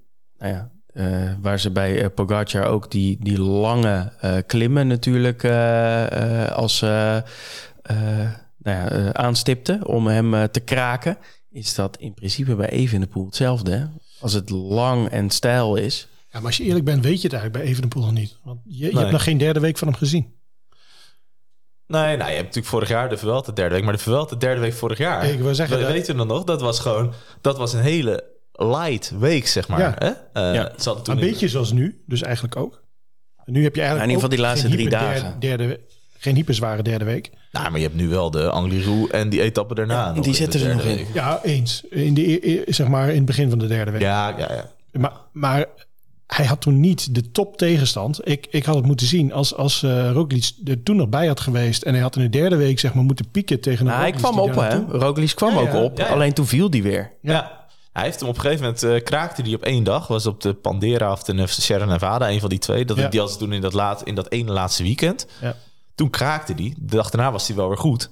Maar dat was wel een teken van, hé, hey, er, is, er, er is iets mogelijk. En belang, die belang- etappe waar die viel, ja, daar viel die aan... en zou die eigenlijk secondes hebben gepakt. ja hè? Dus toen dat- had Evenpoel die lekke band, zo gezegd, hè, op drie kilometer van de streep. Dat ja, hij nog... ja, wel, maar hij kon het wiel in ieder geval niet volgen. Dus Nee, dat, dat, dat klopt. Maar ik denk het met name hè, wat je, het verschil tussen dit jaar Vuelta parcours en vorig jaar... is dat het vorig jaar echt heel veel was vlakke aanloop Ja, ja. en één berg eh, aan het eind. Hè? Ook aan het begin al die, eh, die etappe waar hij toen veel tijd pakte. Hè? Die Ja. Jay Vine won. Dat was ook gewoon vlak en één berg. En dit jaar zie je dat er wel meer eh, etappes in zitten... met ook meerdere bergen van eerste of buitencategorie. Met eh, bij uitstek die twee etappes... waarbij de eentje finisht op de Tourmalet... en de ander finisht op de Angliru. Waar echt zware beklimmingen voor de slotbeklimming zitten. in, in, dat, eh, in dat interview met uh, Evenepoel was hij ook best wel eerlijk over zijn daalkunsten. Dat hij daar echt wel moeite mee had. En vooral achter, als hij achter iemand zat. Ja. En, dat hij daar nu weer beter in is geworden. Ook aan heeft gewerkt om beter te kunnen dalen. En heeft hij deze ronde ook nodig. Er zijn heel veel best wel steile beklimmingen, steile afdalingen daarna om vervolgens weer te klimmen. En als je dan een gat hebt ten opzichte van eh, je Ja. concurrenten, Zei hij iets over eh, de Vuelta? eh, nou ja, dat hij er zin in heeft, heb ik niet zo scherp. Of hij daar, Of hij er echt over uitweiden? Want in principe is het, was het ook niet per se eh, deel van zijn programma. Hè? Want hij zou natuurlijk alles op de Giro zetten. Ja. Toen was heel lang onbekend, gaat hij de Tour rijden of niet? En toen op een gegeven moment hebben ze gezegd, nou ja, eh, Vuelta, Ja. dat, gaat hem, eh, dat gaat hem worden. Maar het is niet zo dat zijn hele seizoen natuurlijk in teken stond van de Vuelta. Dat geldt overigens natuurlijk hetzelfde voor zo'n Vingegaard. En ook mm, Roglic was wel het plan. Nou, hij heeft wel over de Giro gezegd dat hij die nooit had moeten rijden. Eh, toen, net na zijn val.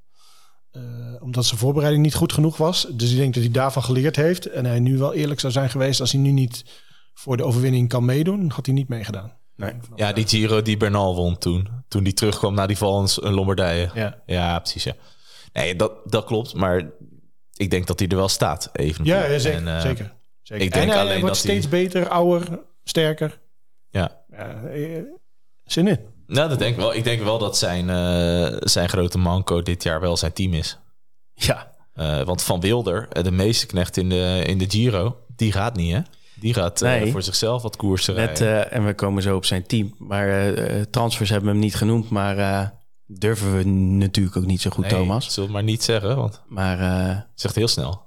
Landa, Arjan, de meesterknecht van Eddie Evenepoel. Ja, het ligt eh, altijd aan iets anders dan aan Landa. Dus eh, ik ben eh, benieuwd hoe dat allemaal gaat. eh. In dienst, hè? Ja, joh, Landa. op. Landa in dienst, hè, dat, is, dat, is, eh, dat is niet heel vaak vertoond, hè? hij komt zo meteen weer hoor. Freelanda en weet ik veel wat allemaal. Ik, ik ben benieuwd of hij er echt wat aan heeft. Nee, maar maar hij, kan ontegenzeggelijk goed klimmen. Hij was dit jaar ook echt in vorm. Maar Oh, ben- hij zegt iets aardigs over Landa. ja, maar ik ben echt benieuwd of die kan en wil de knechten voor Evenepoel. Hey, we gaan door de, ehm, door de deelnemerslijst eh, heen. Die is nog eh, verre, verre, verre van compleet. Dus bij deze een oproep aan alle teams om eh, even je huiswerk te doen en Kom gewoon eens je, door, joh. je renners eh, op te stellen. Dus eh, wat dat betreft eh, kan het eh, redelijk vlot. Eh AG Duzer, ehm, ja, wat is het meest interessant daar? Eh Vendrame staat erop. Ja, we hadden het net over van die snelle, snelle aanvallers. Je hebt best wel van die overgangsetappes. Frank Bonnemoer, eh Godon. Er zitten toch wel eh, grappige rennetjes bij die eh, wel kunnen gaan meedoen hoor. Ja, op zich wel. Maar ja, ze kunnen er nog 40 op noemen. Denk Ja. je niet? Nou, Ven, Ben ik dan Vendrame te hard? is, ja, vind ik eh, niet te hard. Eh, het is wel een beetje een, eh, een eh dozijnteampje, toch? ja. Nou, ik vraag me bijvoorbeeld af, want je hebt die uh, Cosnefroid, die reed heel aardig in de Tour de Limousin vorige week. Mhm. Zullen ze het nog aandurven om die gewoon mee te sturen? Die reed ook, die heeft altijd in Canada goed gereden. Dat was ook een beetje dezelfde tijd als de Vuelta. Ja. Ja. Waarom niet? Ja, wellicht. Er staan nu eh, vijf namen, dus eh, dat is niet veel en niet bevestigd. Alpecin. Ehm, ja, dat is een beetje afwachten of eh Caden Groves gaat, hè? Want dan wordt dat wel... Ja, ik hoorde wel de verhaal dat hij wel zou gaan. Hij staat er nog niet officieel op, maar ik kan me eigenlijk ook bijna niet voorstellen dat hij niet gaat, zeg maar. Nee, hè? Want ehm, Er liggen toch best wel wat... Hij kan prima klimmen. hij kan een beetje bergop. Ehm, ze hebben geen klassementsrenner om iets voor te gaan doen. Dus, nou ja. Why not? zeggen, eh, Doen. roodhoofd, gooi hem erin. Ehm, Astana staat nu David de la Cruz. Vaak wel goed in, eh, in Spanje overigens, maar jaren beginnen te tellen en eh, hard er voorbij lopen. Bahrein. Ehm staan wel eh, aardige namen nu op, op de lijst. Buitrago staat erop. Altijd wel een, eh, een gevaarlijk eh, pocketklimmertje Ja. met een eh, lekker puntje. Caruso, goede Giro eh, gereden. Vraag is of hij dat kan eh, herhalen in de, in de Vuelta. Oh. Ehm, en Poels. Ja, Ja. Poels heeft, eh, die heeft heel veel op hoogte gezeten de laatste eh, Ja. weken. Een van de weinigen die nog een hoogtestage heeft gedaan hè, na de Tour voor de Vuelta. En Poels is wel traditioneel sterk in de Vuelta. Ja. Eh, waar het niet voor een rit, eh, dan is het, of waar het niet voor het klassement, is het misschien voor een rit of de bergtrui. Ik verwacht er eigenlijk wel iets van, van Wout Poels. En net voor de Tour was hij ziek. Baalde hij enorm van. Ja. Was het maar een kantje boord of hij meeging naar de Tour. Zei hij zelf in zijn eigen podcast. En eh notabene een rit gewonnen. Dus Ja, je zeker. zou kunnen zeggen dat eh, de vorm... Heel veel criteriums zich- gedaan. Ja, maar zichzelf ook niet helemaal eh, naar de kloten gereden in de Tour. Nee, Ja. nee, gewoon dagen uitgekozen. Ja, Interessante renner. interessant. Uh, ook interessant. En ik heb vernomen dat eh, Landa toch wel gaat rijden deze veld. Ondanks dat hij eindcontract is en naar, eh naar Evenpoel gaat. Dus dat zou ik ook wel leuk vinden als hij ook gaat rijden. Dan hebben ze best een grappig ploegje zo bij elkaar. Ja, Ritten, Ritten Kaper, ploeg. Caruso, verwacht je er wat van? Nee. Oké. En waarom niet? Nou, Caruso is altijd wel goed in Italië. En in eh Vuelta valt het volgens mij doorgaans nogal wat tegen. Gaat hij meer op de vlucht zitten, zeg maar. Ehm, en ik vond hem niet heel sterk in... eh, waar reed hij? Hij reed denk ik in Burgos ook mee. Ja, 41ste in het algemeen klassement. Ja, het kan natuurlijk een beetje een rookgordijn zijn, maar voor de Giro rijdt hij nog wat sterker in die Tour, van, in die ronde van Sicilië en zo. Daar zit hij wel kort bij. In de Vuelta nog niet, eh, nog niet genoeg bewezen voor mij. Echt Italiaan, hè? Ja, Gewoon lekker in Italië rijden. Ja moet, moet je opeens paella gaan eten in plaats van pasta voor zo'n wedstrijd. Dat, dat gaat ook in je, gaat ook niet, je- hè, dat ga je ook voelen. Ja, dat ga je voelen. Bora. Eh, daar staan wat meer mooie namen op papier. Kemna, Higita, Vlaasov, Uitenbroeks. Ja. En Danny van Poppel eh, staat erop. Maar dan is de vraag, gaat hij, gaat hij sprinten of, eh, of is er weer iemand anders die, eh, Nou, als die we ervoor zetten? Als het aan Danny van Poppen vraagt, zou hij het liefst natuurlijk gewoon een sprint gaan aantrekken. Die, die wordt nu al bang als hij deze eh, startlijst ziet. Ja, Die wordt hij eh, zenuwachtig Moet ik nou voor Ben Zwie of de sprint gaan aantrekken? Voor wie moet ik hier de sprint gaan aantrekken? Ja. Ja, dat is een beetje gekkigheid natuurlijk. Weet je, als, als Van Poppel eh, als enige snelle man hierbij zit, dan rijdt hij wel gewoon vier keer top 10. Ben ik van overtuigd. ja. Ehm, verder een hele leuke ploeg. Kemna die aardig in vorm is. Die gaat lekker aanvallen, denk ik. Vlaasov die goede vorm toont. En ik ben erg benieuwd naar, naar Uitenbroeks. Die heeft, een leuk, die heeft leuk die kleine rondjes dit voorjaar meegereden. Is een groot talent. Hè? Er werd gezegd, het is de nieuwe Remco Evenepoel. Nou goed, zo'n eerste grote ronde is altijd even de vraag... hoe ga je, eh, hoe ga je presteren? Want ja, hoe je het ook bent En wat verkeerd- mag hij, hè? ja, hij zal waarschijnlijk zal hij in eerste instantie in dienst van Vlaasov moeten rijden. Dat lijkt mij niet heel gek. En dat is ook voor zijn eh, ontwikkeling helemaal niet verkeerd. Maar goed, dat betekent niet dat hij meteen overal maar moet lossen. Dus leuke renner, is, in, is natuurlijk een jongere. Dus eh, dan kan je ook, hè, als je een spel hebt waar, daar, waar je daar extra voor punten voor krijgt, kan daar ook voor selecteren. Dus eh, nee, ik vind het een leuke renner. En Higita is het grote vraagteken. Hè? Eh, wat is er met onze Sergio aan de hand? Ja, ik zet hem eh, tegenover eh Buitrago. Hebben Een beetje vergelijkbare eh, types in die zin. Ja. Higita en Buitrago. Klein, vinnig Ja, en eh, onberekenbaar. Ja, maar Buitrago heeft het dit jaar natuurlijk in, zowel in Luik als in, eh, in de Giro wel, eh, wel meer laten zien. En Higuita rijdt volgens mij, dat, maar dat zegt Oh een ja, beetje zo. Baskeland was die goed en daarna is hij eraf gevallen. Ja, ja. Eh, hebben we hem niet meer gezien. Hij heeft in Polen nog, was hij 19e geloof ik, algemeen klassement. Ja. Eh, hij heeft hij nog een keer een etappe kort gereden, maar voor de rest niet. Nee. Nou, ja, het is, het is wel eentje die altijd wel eh, garant is, staat voor wat punten. hè, Want hij sprint wel altijd mee en hij is redelijk snel. Dus, maar ik moet wel zien. En, maar ik denk dat Bora wel alle ballen op Vlaasov gaat gooien. Dan krijg je weer de vraag wat Kemna gaat doen. Hè? Die ging natuurlijk deze Giro ging die voor het klassement. Erger, dus daar schrik ik nog steeds wel eens wakker van. Ze Kemna voor een klassement gaan laten rijden. Toen werd hij volgens mij, die- daar werd toch iets van... Hij werd alleen maar 16, 17 of 18 of zo. Ja, En hij eindigde misschien... eh nog- DNF'je. Huh? Kemna, DNF'je. Eh Vla, eh, sorry, da, eh, Vlaasov was natuurlijk een DNF. Vlaasov Sorry. was Daar- DNF. ging Kem, Kem Maar Kemna die ging klassement. En als hij zijn uitslag ziet, dan was het op zich wel aardig. Maar toch niet wie Kemna is. En eigen net aan top 10. Maar al je uitslagen zijn rond de top 20. Terwijl Kemna die moet lekker aanvallen, joh. Tuurlijk. Die is uiteindelijk negende geworden in de, in de Giro. Ja. Toch een eh, top 10. Nou. Ehm, Cofidis. Ja, Jesus de eeuwige Jesus Herrada. Hè? Ja, Niet te verwarren met José Herrada.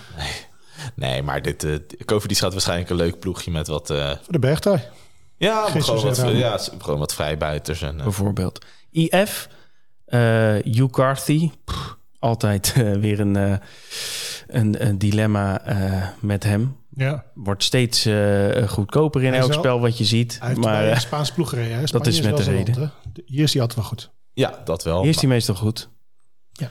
Ehm, Marijn van den Berg, Ja. Ja, sprinter. dat wordt nu een soort van... in heel veel spellen wordt dit nu een soort van... eh, de, het sprintkanon dat meedoet. Hij was natuurlijk wel goed in, eh, in Polen, hè? ja, maar dat komt ook omdat hij en de, en de andere sprinter waar we het zo meteen over gaan hebben... de enige zijn die op de startlijst staan. Nee, eh, dat bedoel ik. Maar dat is toch wel... eh wat Marijn van den Berg gaat zijn eerste grote ronde rijden, volgens mij. Ja. In Polen won hij een etappe. Maar ook een etappe waar de meeste sprinters er al af waren. Want hij gaat lekker bergop, Marijn. Maar ja, je, ik denk als, je hem, als er vijf pure sprinters aan de, streep sta, aan de start staan, dat hij in principe dat hij het aflegt. Dus eh, als je wil kijken van eh, wil ik Marijn van den Berg voor een spel kiezen, dan moet je denk ik wel even afwachten wat, eh, wat, Wat de rest van de deelnemers rest van de deelnemers het wordt. Ja, ja. Groupama, ja, geen Carapaz, hè? dat is misschien nog goed om even te vermelden. die is eraf. Zijn eh, trainer zei dat hij niet ging rijden. Jammer. Ja, en zijn dokter ook, dus zal wel... eh, Ja, zijn dochter. Ja, lelijk gevallen hè, in, die, eh, in de Tour. Ja. Ehm Carthy, doen of niet? Nou, ik ben een beetje van het karty afgestapt. Ja, het is allemaal wel heel eh, magertjes. Zeker in dit deelnemersveld. Letterlijk. eh, Ja, het ligt een beetje aan. kijk, eh, Wat ik zei, bij Allianz spelen we sportpools. En dan heb je zwarte punten. En als die maar heel weinig zwarte punten is, is hij te overwegen. Ja. Ja, hij wordt dus ook steeds goedkoper, omdat Ja. hij natuurlijk niet presteert. Ja, en- Spanje is toch wel een ander ding dan de Dat soort punten heb je nog meer dan? dan zwarte punten. Ja, je moet de kluns kiezen, wat ik net zei. Die mag Oh, geen ja. eh, punten pakken en die mag niet uitvallen. Eh, maar ja, dan heb je 20 zwarte punten. En het is altijd een beetje een dilemma van hoe zet je ze in? Zet je ze allemaal op de toppers in? Ja, dan kun je alleen maar vrije renners zonder zwarte punten pakken. Ja. Dus, nou ja, eh, Hm. Maar de- dan kan Ducati eh kan interessant zijn als je maar één puntje is of zo. Ja. Oké. Ehm, ja, leuk team eh Groupama. In ieder geval met twee namen. Lenny Martinez en Romain Grégoire. Ja. Romain Grégoire, die eh, in de Tour de Limousin eh, toch een paar keer eh, een en ander op een hoop fietste. Ja, jong en goed. nou, dit zijn allebei hele leuke jonge renners. Waarbij volgens mij Grégoire iets meer à la Philippe type, type is. Dus iets meer puncher dan eh, iets meer eh, klimmer. En Martinez is een beetje het omgekeerde. Martinez is iets meer van de langere klimmen. zeg maar. Ja, die won de Mont Ventoux eh eendagswedstrijd. Ja, en eh Grégoire die reed denk ik top 10 in Strade Bianca was dat denk ik dit jaar. Dus die heeft ook wel laten zien dat hij op zich eh, dat soort wedstrijdjes goed aan kan met dat punchy werk. Maar dit zijn wel twee mooie grote Franse talenten voor de toekomst. Dus eh Ja, als ik, ze, zeker in de gaten. En als ik ze tegenover elkaar zet in on- op onze site, hè, kun je Ja. eh, renners met elkaar vergelijken. Head-to-head, Martinez versus Grégoire. De algemene score is 70 Martinez en 71 Grégoire. ja, Eh, Martinez is inderdaad, dus, die is 52 kilo en Grégoire is 64 kilo. ja. Allebei 20 jaar. Dus echt eh, jonge, jonge mannetjes. Ehm, even kijken, de, de bergskills zijn van Lenny Martinez 76 en van ehm Grégoire zijn ze nog 47. Maar vooral dat inderdaad dat punchiness, dus heuvel en, en sprinten bijvoorbeeld, daar is eh Grégoire wel echt sterker. Met eh, eh, 76 tegen 61 voor de heuvel en eh, 45 tegen 34 voor de sprint. Dus dan klopt het inderdaad wel wat jij zegt, eh, Thomas. ja. Weer De data ja. bevestigt dat. Ja, nou dat is wel fijn, ja. ja. Dus eh, Martinez eh, die zal zich lekker uit kunnen leven eh, in, de, in al die eh, hoogtemeters. En eh Grégoire eh, wordt interessant voor eh, ritjes. Ja, en ik ben benieuwd waar Groupama mee komt. De Maar is natuurlijk weg. Eh, ze zullen niet met hun eh, kopmannen komen die in de Tour waren. Dus wat, wat, wat gaan ze opstellen? Series hebben we nog eh, Jake Stewart, denk ik. Die eh, Ja, vorig jaar de, de, de Vuelta reed. die kan ook wel een moeilijke sprint aan. Ja, zeker. Dus dat, dat zou kunnen. Maar ja, ehm, verder denk ik niet dat daar, ehm, dat daar meer van verwacht wordt. Maar deze... Ja, die gaat niet. Ik denk dat deze twee jongens zijn leuke jonge renners. Dat is ook wel goed voor het imago. ja, van, vind ik eh, ook hoor. Laat ze maar lekker met dit soort gasten Ja, Ja. ja. gaan. Hey, Ineos, een van de weinige eh, eh, ploegen die al compleet is. Geraint Thomas, De Plus, Freile, eh, Bernal, Arendsman en Ganna. En Hajduk. En Hajduk, ja, vond ik niet interessant. Nee, ja, heel erg een soort van copy-paste van het eh, Giro-team, hè? En echt wel gewoon eh, een heel leuk team. En ook een heel sterk team. Geraint Thomas en, eh en Aresman, die, eh, die volgen eigenlijk een soortgelijke approach. Hè? Voor de Giro deden ze toen de, eh, de Tour of the Alps, waar ze allebei niet... eh, Dat was dus elke dag uh, ging vragen hoe het met de vorm van Tijm Aresman was. Hm. Nou, dat is nu een beetje in Polen gebeurd, hè, waar ze redelijk eh, onder de radar... Ze hebben voor Kwiatkowski gereden, toen reden ze voor uh, Gegenhard. Ja. Lekker bezig. Geraint Thomas is nu lekker aan het trainen met de Plus. Hè, de Bonnet opgefietst. Nou, leuk, mooi klim. Kan ik uit ervaring vertellen. Uh, maar die gaan, die, gaan wel, die gaan wel goed voor de dag komen, dit team, denk ik. Uh, ze hebben het ook goed leuk met elkaar, dus ja. Geraint Thomas uh, op papier de kopman. Ja. Eh, maar daarachter is het eh, zeker ook letten op Arendsman. Vorig jaar zesde hè, in de, in de Vuelta. Ja. En Bernal. Ja. ja, ik vind het heel lastig, Bernal. Uh, Ja. Ik eh, durf hem wel te stellen. Die zit niet meer goed op de fiets. Dat gaat hem niet meer worden. Je ziet gewoon dat zijn rug niet meer oké is. Dus die, die gaat het vermogen niet meer leveren wat hij ooit heeft gedaan. Dat is heel sneu voor hem, maar het is een beetje zoals Froome. Hij is gewoon koep, hij is stuk. Stuk. Ja, Zo. Dat zijn, eh, statements. dit hier. zijn statements, ja. Nou ja, aan Bernal om het tegendeel te bewijzen. Maar ik, ik geloof wel in de rentree van Bernal, eerlijk gezegd. Alleen nu nog niet, denk ik. Nee, ja, ik vergelijk, jij vergelijkt hem met Froome. Ik vergelijk hem ook wel een beetje met zo'n Alaphilippe. Hm, Eh, Ze zei, dat wa- waren natuurlijk de echte toppers. Sagan wellicht ook. Maar die zijn wel een beetje ingehaald hè, door het... eh, Ja, dat wel, maar... eh, er is een nieuwe generatie ja, topper, maar, topper, toppers. Bernal is, is midden twintig. Die heeft een heel zwaar ongeluk gehad. Eh, toen Vroom dat had, was hij al in de 30. Sagan is eh 56. Ja, Dus- maar Alaphilippe toch ook? Nee, maar die is ouder. Ja, die is wel iets ouder. Hij is 26 trouwens, Bernal.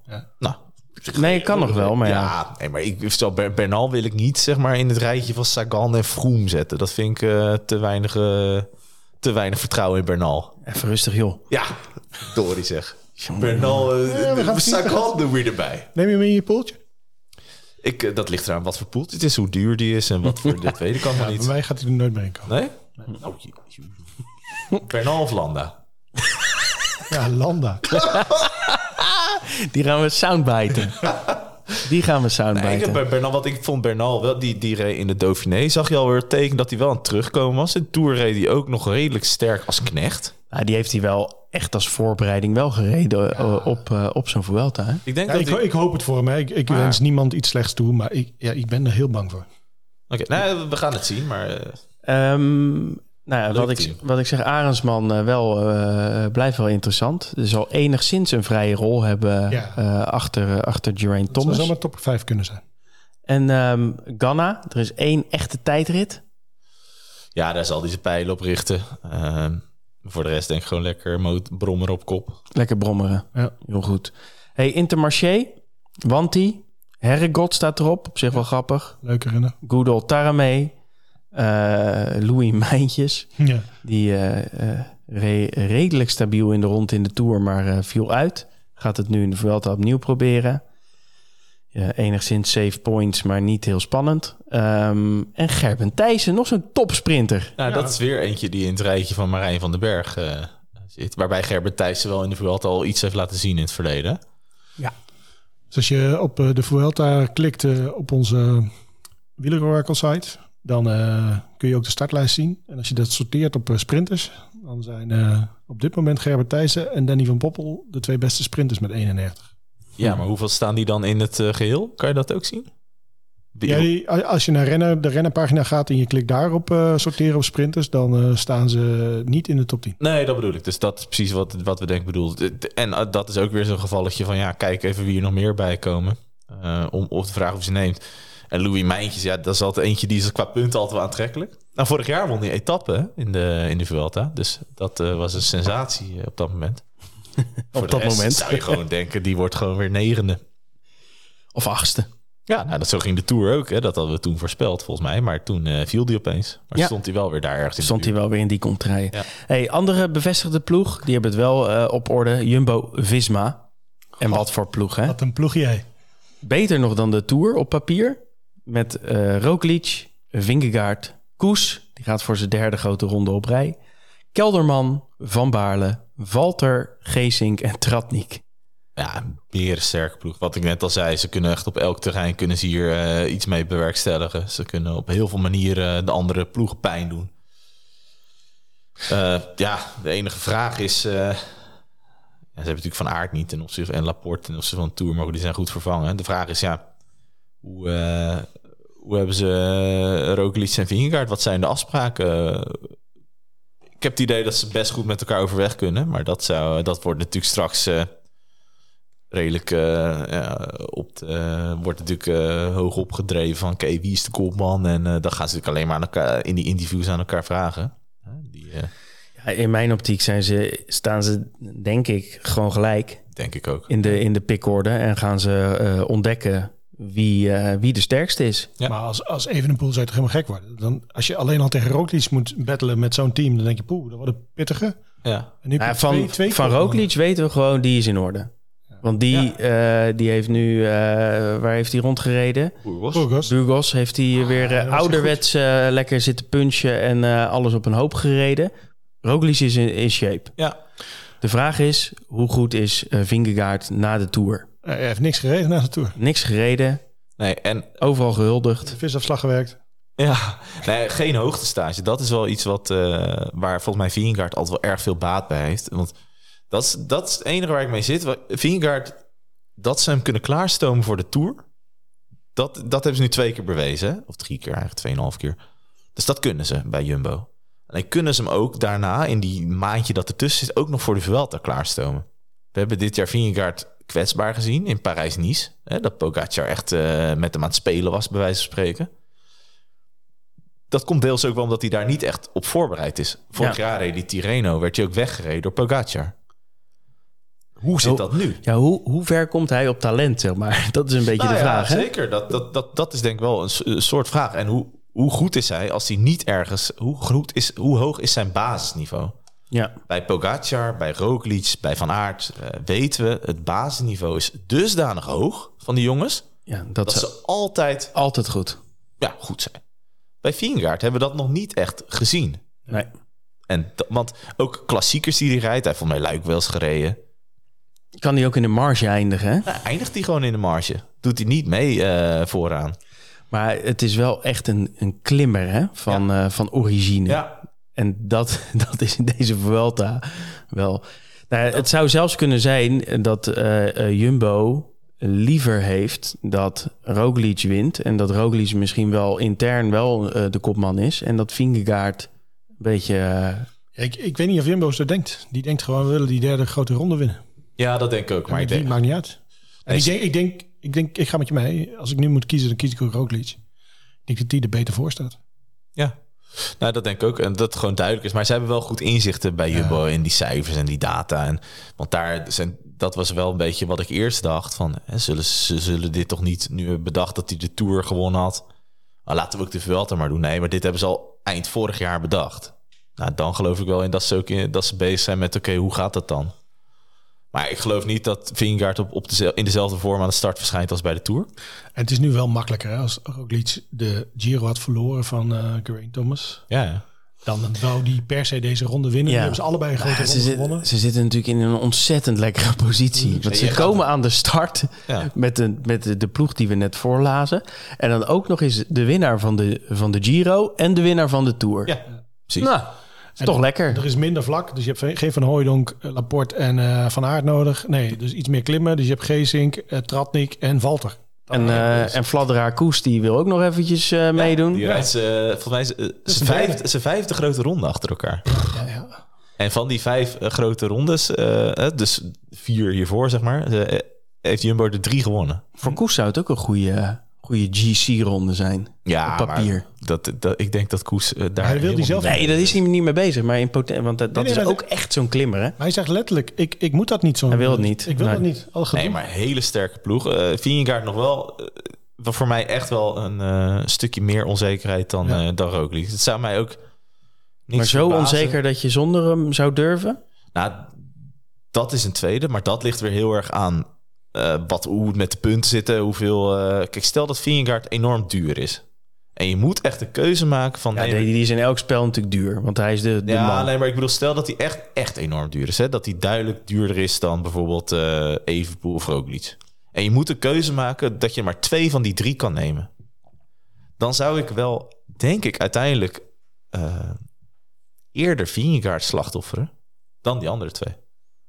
Ja, ik zou denk ik even een poel dan slachtofferen. Maar Ja, maar dat ligt ook weer aan, aan hoe, het, eh, hoe het spel is ingeregeld. Hè? We hebben natuurlijk wel een paar aantal spellen waar het wel eens over hebben, waar je dan ook punten voor de truien krijgt. En Evenpoel is natuurlijk jongeren.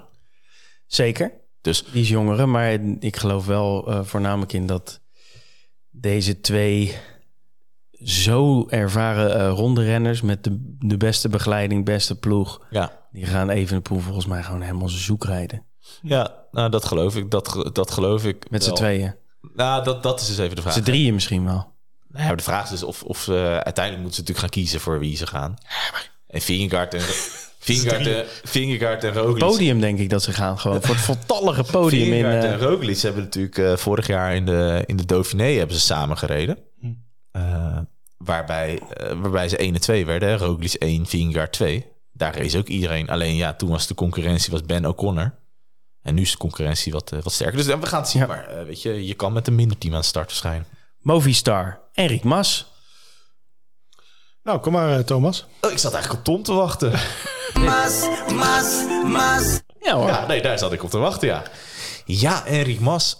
Traditioneel heel goed in de Vuelta. Ja. Ook na eh, matige Tour de France's. Volgens mij is het zelfs die etappe eh, die eindigt op Tourmalet, die over de Obisque.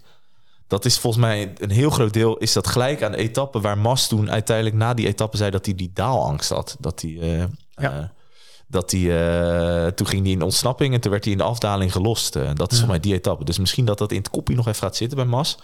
Voor de rest is het natuurlijk absoluut de vraag hoe hij terugkomt. Hij heeft niks gereden. Hij is in de eerste etappe van de Tour uitgevallen DNFje in Bilbao. zware, zware blessure wel, denk ik. Ze hebben bij Movistar gezegd, ja, hij is goed op schema, maar hij gaat nog niet naar Burgos. Eh, we zien hem in de Vuelta weer. Als hij Ja, goed op schema ik, was eh, geweest, dan eh, had hij misschien Burgers wel gereden. Ja, maar rijdt hij normaal nooit. Hè? Hij, hij doet dat heel vaak, gewoon Tour rijden en dan Vuelta. Maar nu heeft hij de Tour maar eh, 150 kilometer gereden. Ja, ik, ik hoop het echt. En niet omdat ik eh, van zijn fanclub ben, maar ik gun hem ook wel gewoon een goede ronde. Ook voor het spektakel, want hij is wel iemand Ja, het die... zou wel zomaar weer top 5 kunnen zijn. Wat, wat had hij ook alweer in de... Wat heeft hij opgelopen dan in de, in de Tour?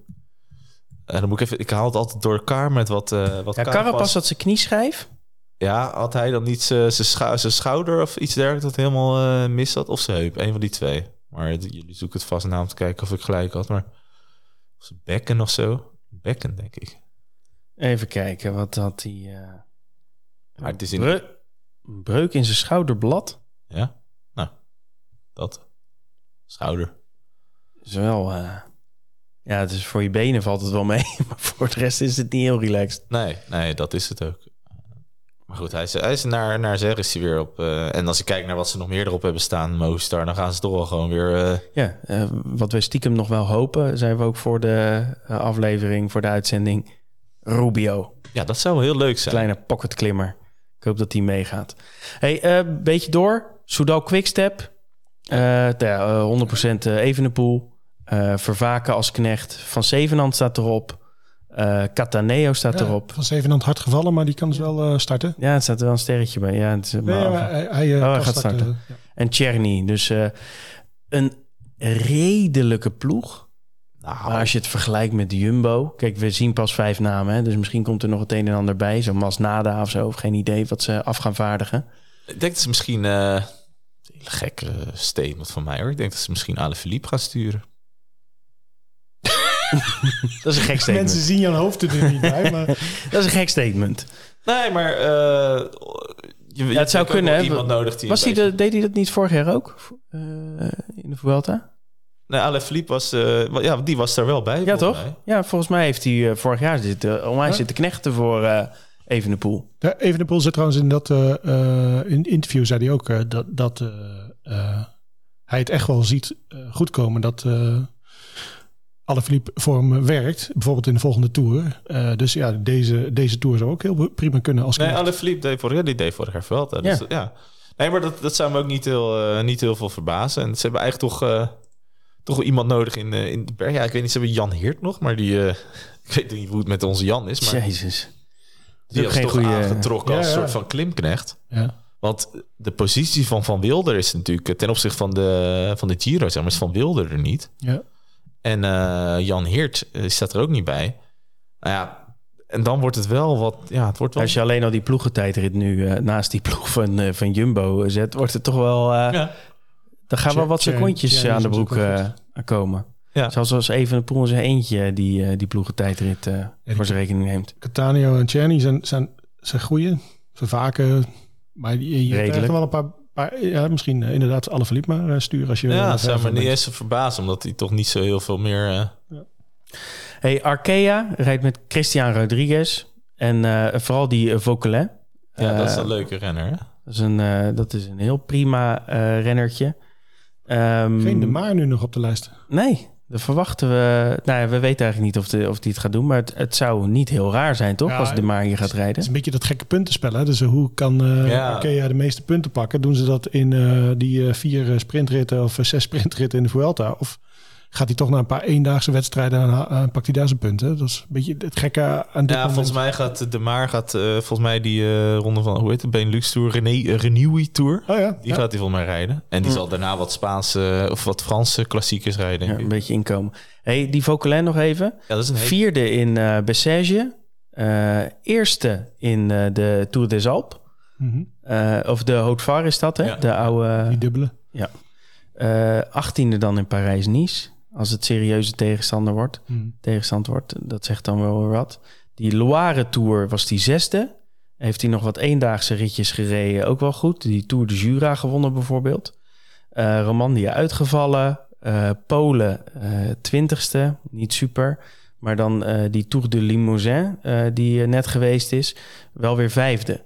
Ja. Dus in, vooral die kleine Franse rittenkoersjes doet eh, deze 22-jarige spruit doet hij lekker mee. Ja, nee, zeker. Ook in het rijtje eh, Grégoire en Martinez. Een hele Ja. leuke renner. Want het is, het is niet echt een... eh, het is niet echt een grote ronde renner of zo, voor Ja, klassement. Lange is- klimmen zal, zal te veel zijn, maar vooral die, die, die hij, leuke heeft, ja, hij, is, hij is rap. Hij is redelijk snel. Ja. Eh, hij kan goed punchen. Hij kan eh, korte heuveltjes kan hij goed verteren. En hij kan winnen. Ja. Ja. Het is ook een winnaar. Ja, dat klopt. En eh, gewoon ook weer een groot eh, Frans talent. Dus dat is, eh, dat Ja. is leuk. En zeker een aanrader voor als je nog wat opvulling in je poeltje moet Een hebben. rappe aanvaller. Ja, Rappe aanvaller. Hey, eh Jaiko komt met in ieder geval Zana en Dunbar. Dunbar, goede Giro gereden. Nou ook. Zana ook. Ja, zeker. In de Italiaanse kampioenstrui toen nog. Ehm, ja, eh, Zana vooral eh, wellicht als, als aanvaller meenemen. wa- waar natuurlijk best wel wat kansen voor liggen. En eh, Dunbar, verwachten we daar een klassement van? Eh, ja ik denk dat hij Zeven in Polen. Ja, nee, ik denk dat hij dat wel gaat proberen. En eh, hij Zeven, zeven in de Giro. verder niemand om, eh, om voor te rijden. Ik eh, moet heel eerlijk zeggen dat ik misschien had gedacht dat, eh, dat hier nog een Matthews of een Yates zou Ja. toch wel leuk zijn. Dat die nog ook erbij zouden staan. Maar ja, wie weet. Het is een beetje voor, eh, voor Matthews is het een beetje een jaartje niet, hè, dit jaar. Ja, maar dat, ja, dat is de pest dat we elk... Tenminste wel in de, in de Giro natuurlijk. eh, Maar je weet eigenlijk nog niks van de startlijst. Er staan drie namen op. Dat is een beetje jammer. Nee, dat klopt. Maar bij Matthews, die zou altijd wel... Hè, die won natuurlijk die rit in de Giro. Maar daarnaast met name veel, eh, Mhm. veel DNF. En eh, hij heeft dit verleden best goed gereden in de Vuelta. Dus Ja. ja, ja, ik, ja ik weet niet.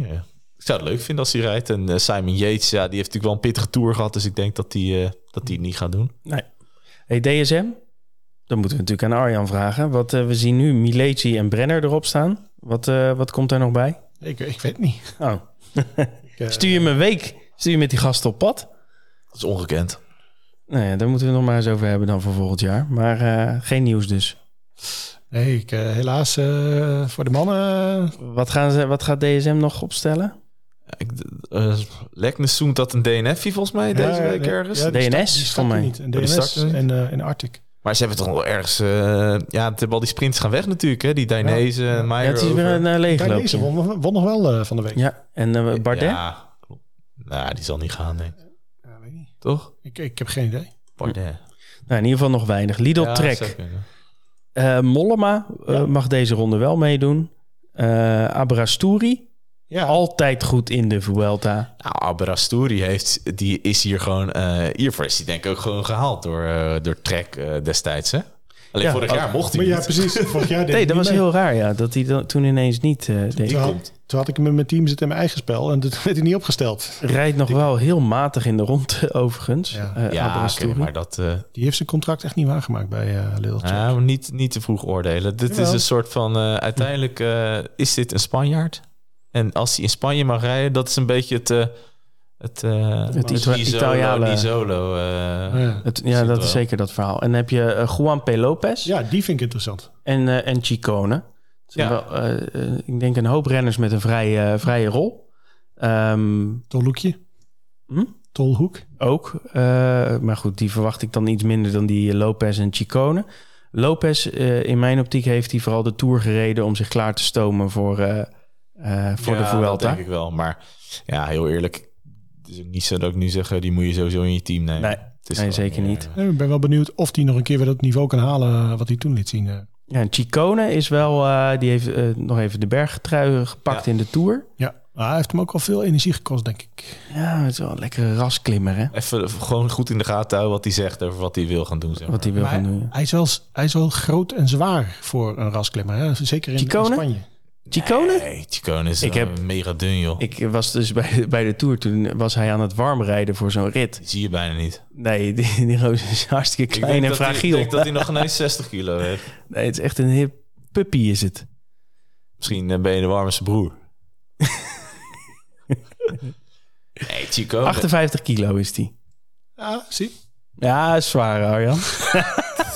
Ja, Zijn steek is al Ja, maar 58 jij, kilo. bent, jij bent bij die, bij die vrouwentour geweest natuurlijk. Dan Ja, ben je... eh, ben je Er rijdt, mega. ze, er rijdt een dame rond die is maar 40 kilo. Ja, nee, maar Chicone, die, eh, die ging in eh, Catalonië met, eh met Evenpoel en Roglic mee omhoog. Hè? Ja, Dus die was daar wel goed. En die was ook in de, in de Tirreno volgens mij heel goed. Dus ja, oké. als hij klassementsambities heeft, Interessant. interessant. UAE, laatste echte eh, grote ploeg. eh Vine, Ayuso, Almeida, Molano. En Ja. Soler ook, toch? En Soler staat er ook op. Ja, Ja. Ja. ja, heel leuk team wel. Ja. Eh, het is even de vraag hoe ze het gaan doen hè, met eh, Ayuso, Almeida. Ik denk eerlijk gezegd dat ze gaan zeggen dat Almeida De kopman is. kopman is. En dat Ayuso even kijken hoe die terugkomt na zijn toch wel vervelende blessure die hij deze winter, dit voorjaar heeft gehad. ja maar stiekem ligt zijn piek natuurlijk wel hoger dan die van Almeida. Ja, ja, zeker. Nou, Almeida die rijdt ook gewoon in Polen wel gewoon sterk, hè? Ja, die- dat is echt wel een steady- De BK reed die gewoon weer, eh, wel weer goed. Dus Al lag hij al eh, voor de start al eh, in de kreukels, hè? Almeida. Jawel, maar wel. eh, En alsnog wel erbij. 20 of zo. Wat was het? Eh, nou, iets minder misschien. Maar... En eh, heeft natuurlijk in de Giro zijn eerste podium gehaald in de grote ronde. Daar kan je over het algemeen wel op bouwen. En Ayuso, denk ik dat hij er wel gaat staan. Want hij gaf al eh, gaf goede signalen af natuurlijk. eh, Überhaupt in Zwitserland al. in Zwitserland met die tijdrit met name. Maar ook in... dat hij die klassieker die die zou gaan winnen... waar hij op zijn plaat ging in de laatste bocht. Ja, vond ik hem in de San Sebastian weer wat tegenvallen. Daar, Elfde, ja. daar had ik hem echt verwacht. Maar ik denk dat hij er in de, in de Vuelta wel staat. Ja. En dan hebben ze Jay Fine. Ja, dat is lastig, hè? Want Jay Fine die kan hartstikke lekker klimmen. Zie je nu ook weer. Alleen hij gaat weer op z'n- weer op zijn bakkes. ja die gaat, hij kan echt niet sturen, hè? Nou ja, dat is Als de gewoon fiets heel... niet vastzit in een, eh, in een Swiftbike, dan... Ja. eh, Nee, maar dat, is, zo, je moet tegen zo'n jongen ook iets gaan zeggen van... Oké, want hij wil waarschijnlijk weer van alles. Je hebt nog een volgtip, toch? Voor eh, de vriendin van, eh, van Vine. Bree Fine. Ja, dat is eh, zeker. Bree is wat rustiger. In ieder geval op Twitter of op Oh. X. X. Act, dat mag je ook weer niet zeggen. Nou, maar eh, ja, ik ben heel benieuwd wat, wat die gaat doen. Want het is wel gewoon een sterke klimmer. Alleen, ik denk dat het voor hem ook wel goed is om gewoon zijn rol even op te pakken zoals hij in de Giro deed. Want toen verloor hij, eh, wat was het, 10 minuten in zijn regenrit. Ja. Ja, de Vuelta is iets meer voor hem geschikt. Het zou een hele leuke surprise kunnen zijn als hij eh, zich kan handhaven in het klassement. Maar ik denk wat jij zegt, Arjan, er zit ook wel flink wat afdaling in. ja. En dat is toch niet helemaal zijn ding. Nee, een klassement met die twee heren.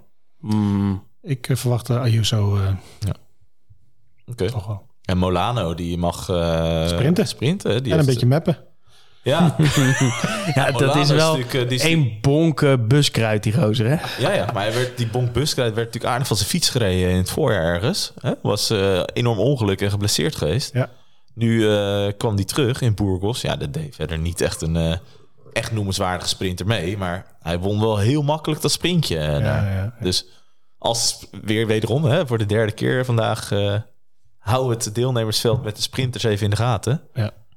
Want Ja, gebruik onze site ervoor. Dus als je op de Vuelta klikt, eh, we houden de startlijst erin bij. Dan kun je ook zien eh, nou, of er een verandering is in de topsprinters. ja, ja, ja. Maar goed, fijn. eh, in, in die zin verwachten we ook niet dat hij heel veel vrije, een vrije rol krijgt. Normaliter niet bij Nee. UAE. want Die eh, zijn altijd wel redelijk... maar ze hebben, met, met, ze hebben natuurlijk ook Soler erbij. Ja, dat is Ah. ook niet iemand die echt, wel, eh, echt een typische knecht eh, misschien is. En Fine ook niet. Maar ze, ze hebben wel... eh, het is wel een lollig teampie om te zien van eh, wat bergop gaat. Zeg maar. Zeker. Soler heeft wel een contract tot en met 25. Dus ze hebben er toch wel een beetje vertrouwen in dat hij... eh, Ja, maar het Goed is natuurlijk ook gewoon wel een goede renner. En Ja. Hij is ook nog niet heel oud, denk ik. Maar Gaan we door met eh, even kijken, waar zijn we gebleven? Lotto Destiny, An- Andreas Kroon, op zich een leuke rittenkaper. De Gent staat er weer eens op. Ja. Leuk dat hij meedoet. En eh, een van de topsprinters in dit de- deelnemersveld, Milan Menten. Op zich een leuk Belgisch eh, sprintertje. Toch? Milan Menten? ja, maar dat, dat is het toch wel. Dat is het. Ja, het is, ja. Lotto is eh, niet voor niks Pro Tour. Nou, Ja, maar maar ik vind Lennart van Eetveld... ja, die wilde ik even noemen. Dat is wel een eh, heel leuk Belgisch klimtalent. Ja. Is dit jaar eh, is toen geschorst geweest, even, volgens mij. Eh, ik kreeg een mededeling dat hij iets, eh, iets had geslikt Ja, wat niet ja, helemaal ja. mocht. Ah, dat werd toen vervolgens mij, volgens mij een paar dagen later, of eh, dat werd, werd hij vrijgesproken. Ja, het is wel even de vraag wat dat doet met... eh, Tot er een beetje, beetje geboord eh, wordt. Wat zijn je buren aan het doen, eh. Tom? Ja, geen idee. Ik denk dat we een beetje moeten afronden. De verbouwing eh, begint hier, eh, hiernaast. Maar goed, Van Eetveld een leuke renner. En de Gent gaat lekker aanvallen, denk ik. Ja, Weinig, hè? nou, ik ben benieuwd of ze... of ze- want Ment is natuurlijk ja, een leuke sprinter. Maar goed, dat, dat, kijk, zo'n Ewan, hè, die heeft natuurlijk een jaar van helemaal niks. Nee, helemaal bagger. Waarom zouden ze die nog in- overwegen? Om die gewoon erbij te zetten? Nee, die, die Nee? is gewoon klaar.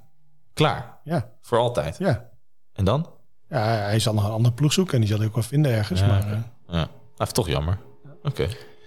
Ehm, gaan we door met de heren van Total Energies. Ja, Stef Kras, die was wel ontzettend leuk aan het rijden in de zeker, Tour, hè? Zeker. Ja, ja, ja. Eh, maar viel toen uit. Ik zal heel even op hem klikken om te kijken of hij nog daarna nog uitslag heeft gereden. Dat is niet het geval.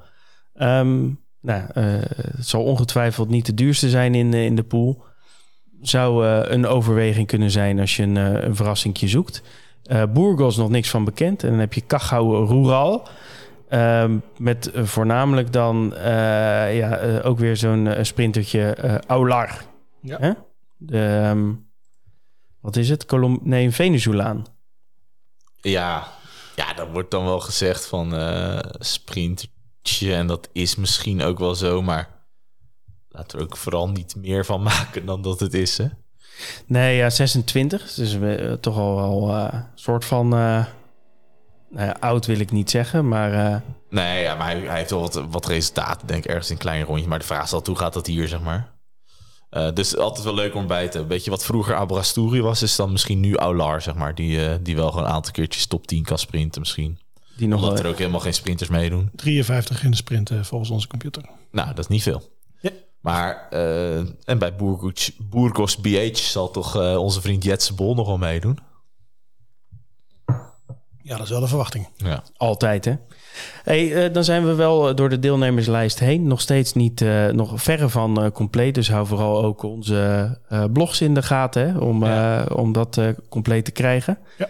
En eh, wat mij betreft gaan we wel eh, naar de voorspelling van de rode trui. Want je hebt er toch wat van weten te maken, hè Arjan? Ja, dus met een enorme slag om de, om de arm. Omdat eh, we beginnen met een, eh, een ploegentijdrit. Eh, die kan ik nu nog niet uitrekenen, om, omdat de startlijst nog niet definitief is. Dus dat, dat zal nog veel verandering veroorzaken, is de verwachting. Maar toch een, een voorlopige top 10. Van eh 10 naar 1. Op 10, Tijmen Arendsman.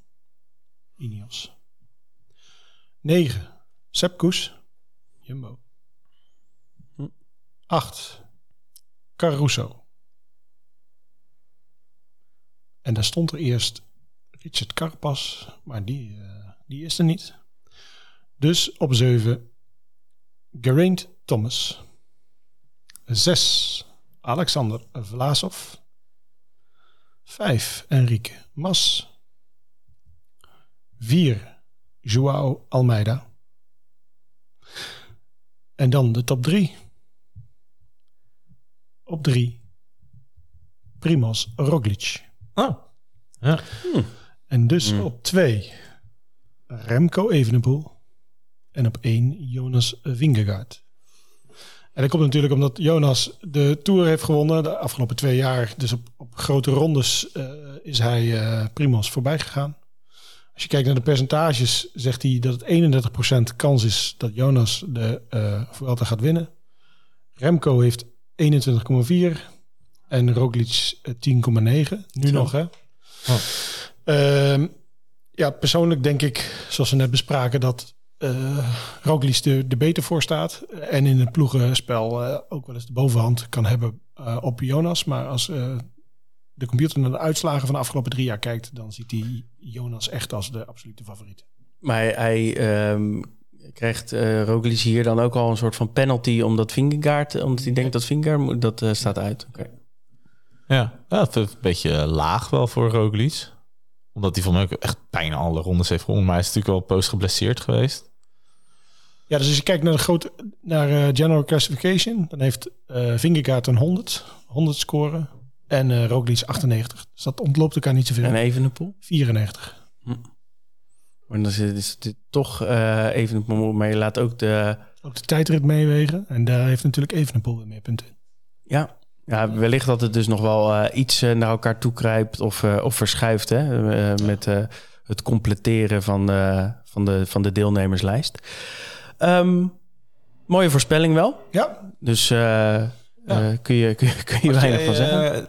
Ayuso miste ik nog. Ja, die staat op 13 in de oh. 12 in de voorspelling, sorry. Ja, uh, dus, ook niet heel net... raar overigens. Maar... Nee, hij heeft dit jaar natuurlijk eigenlijk geen uh, klassement uh, gereden eigenlijk. Ja.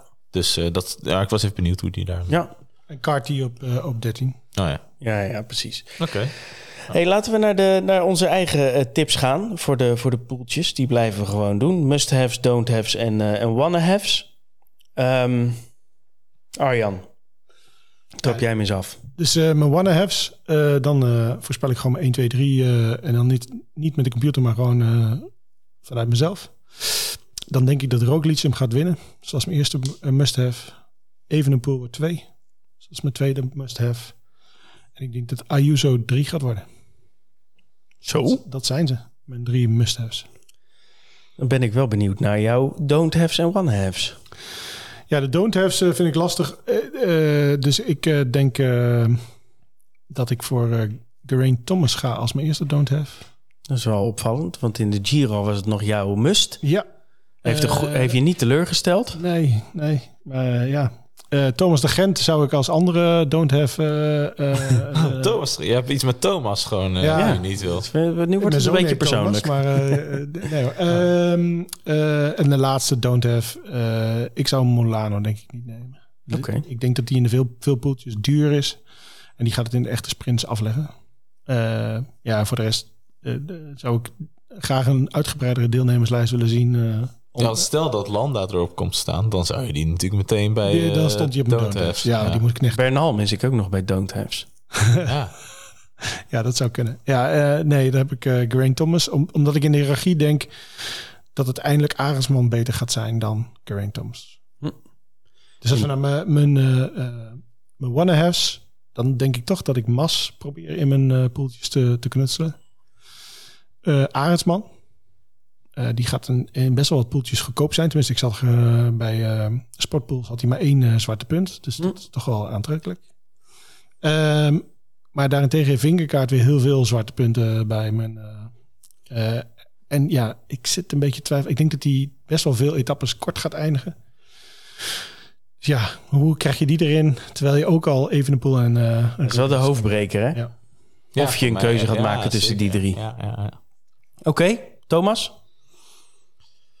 Uh, must-haves. Uh, nou, zou ik in eerste instantie uh, even Roglic natuurlijk noemen, die ik zei. Maar daar wil ik even... ik had wat meer keuzes tussen in die categorie. Dus van die drie zou ik Evenpoel, Roglic boven Vingegaard kiezen. en zeg ik nu... even afhankelijk van hoe het spel werkt, waar je wat voor punten voor krijgt. Maar de meeste spellen die toch ook wel, die ook wel verschillende punten toekennen aan, aan truien en dergelijke, zeg ik voor nu even Evenpoel als must-have. Dan zeg ik, uh, zeg ik, Geraint Thomas verwacht ik echt wel wat van. Oh. Ja, die verwacht ik wel weer top 5. Want die is zich wel weer goed aan het voorbereiden. Reed al een redelijk degelijke tijdrit op het WK tijdrit. Reed een goede tijdrit in Polen. Dat is voor mij altijd wel een indicator van de, het vormpeil. Dus daar geloof ik wel in. En een must-have voor mij ook uh, Joe Almeida. Uh, steadiness. Steadiness en ook gewoon goede vorm getoond. Dus ja, daar heb ik wel vertrouwen in. Don't have's Hugh Carty. Daar, daar, wat ik eerder zei, daar heb ik wel een beetje het vertrouwen in verloren. Uh, dus die gaat wat mij betreft uh, eruit. Van, Dra Van die wordt dan altijd bij de sprinters genoemd, hè? maar die is altijd net wat te duur. En dit- dan komt hij altijd weer een halve dag van tevoren dat hij niet gaat meesprinten. Dus die heeft het voor mij ook een beetje verbreid. Van Drama. En eh, Caruso zou ik ook eh, niet erin zetten, omdat ik denk dat in, Italiaan in Spanje gaat hem niet worden voor jou. in Italië beter is dan in Spanje. De one-halves, de renners waarvan ik denk, ja, die wil ik er wel in. Eh, maar die zijn altijd wel met het budget wat pittig. Dat is met name Vingegaard. Denk genoeg over gezegd.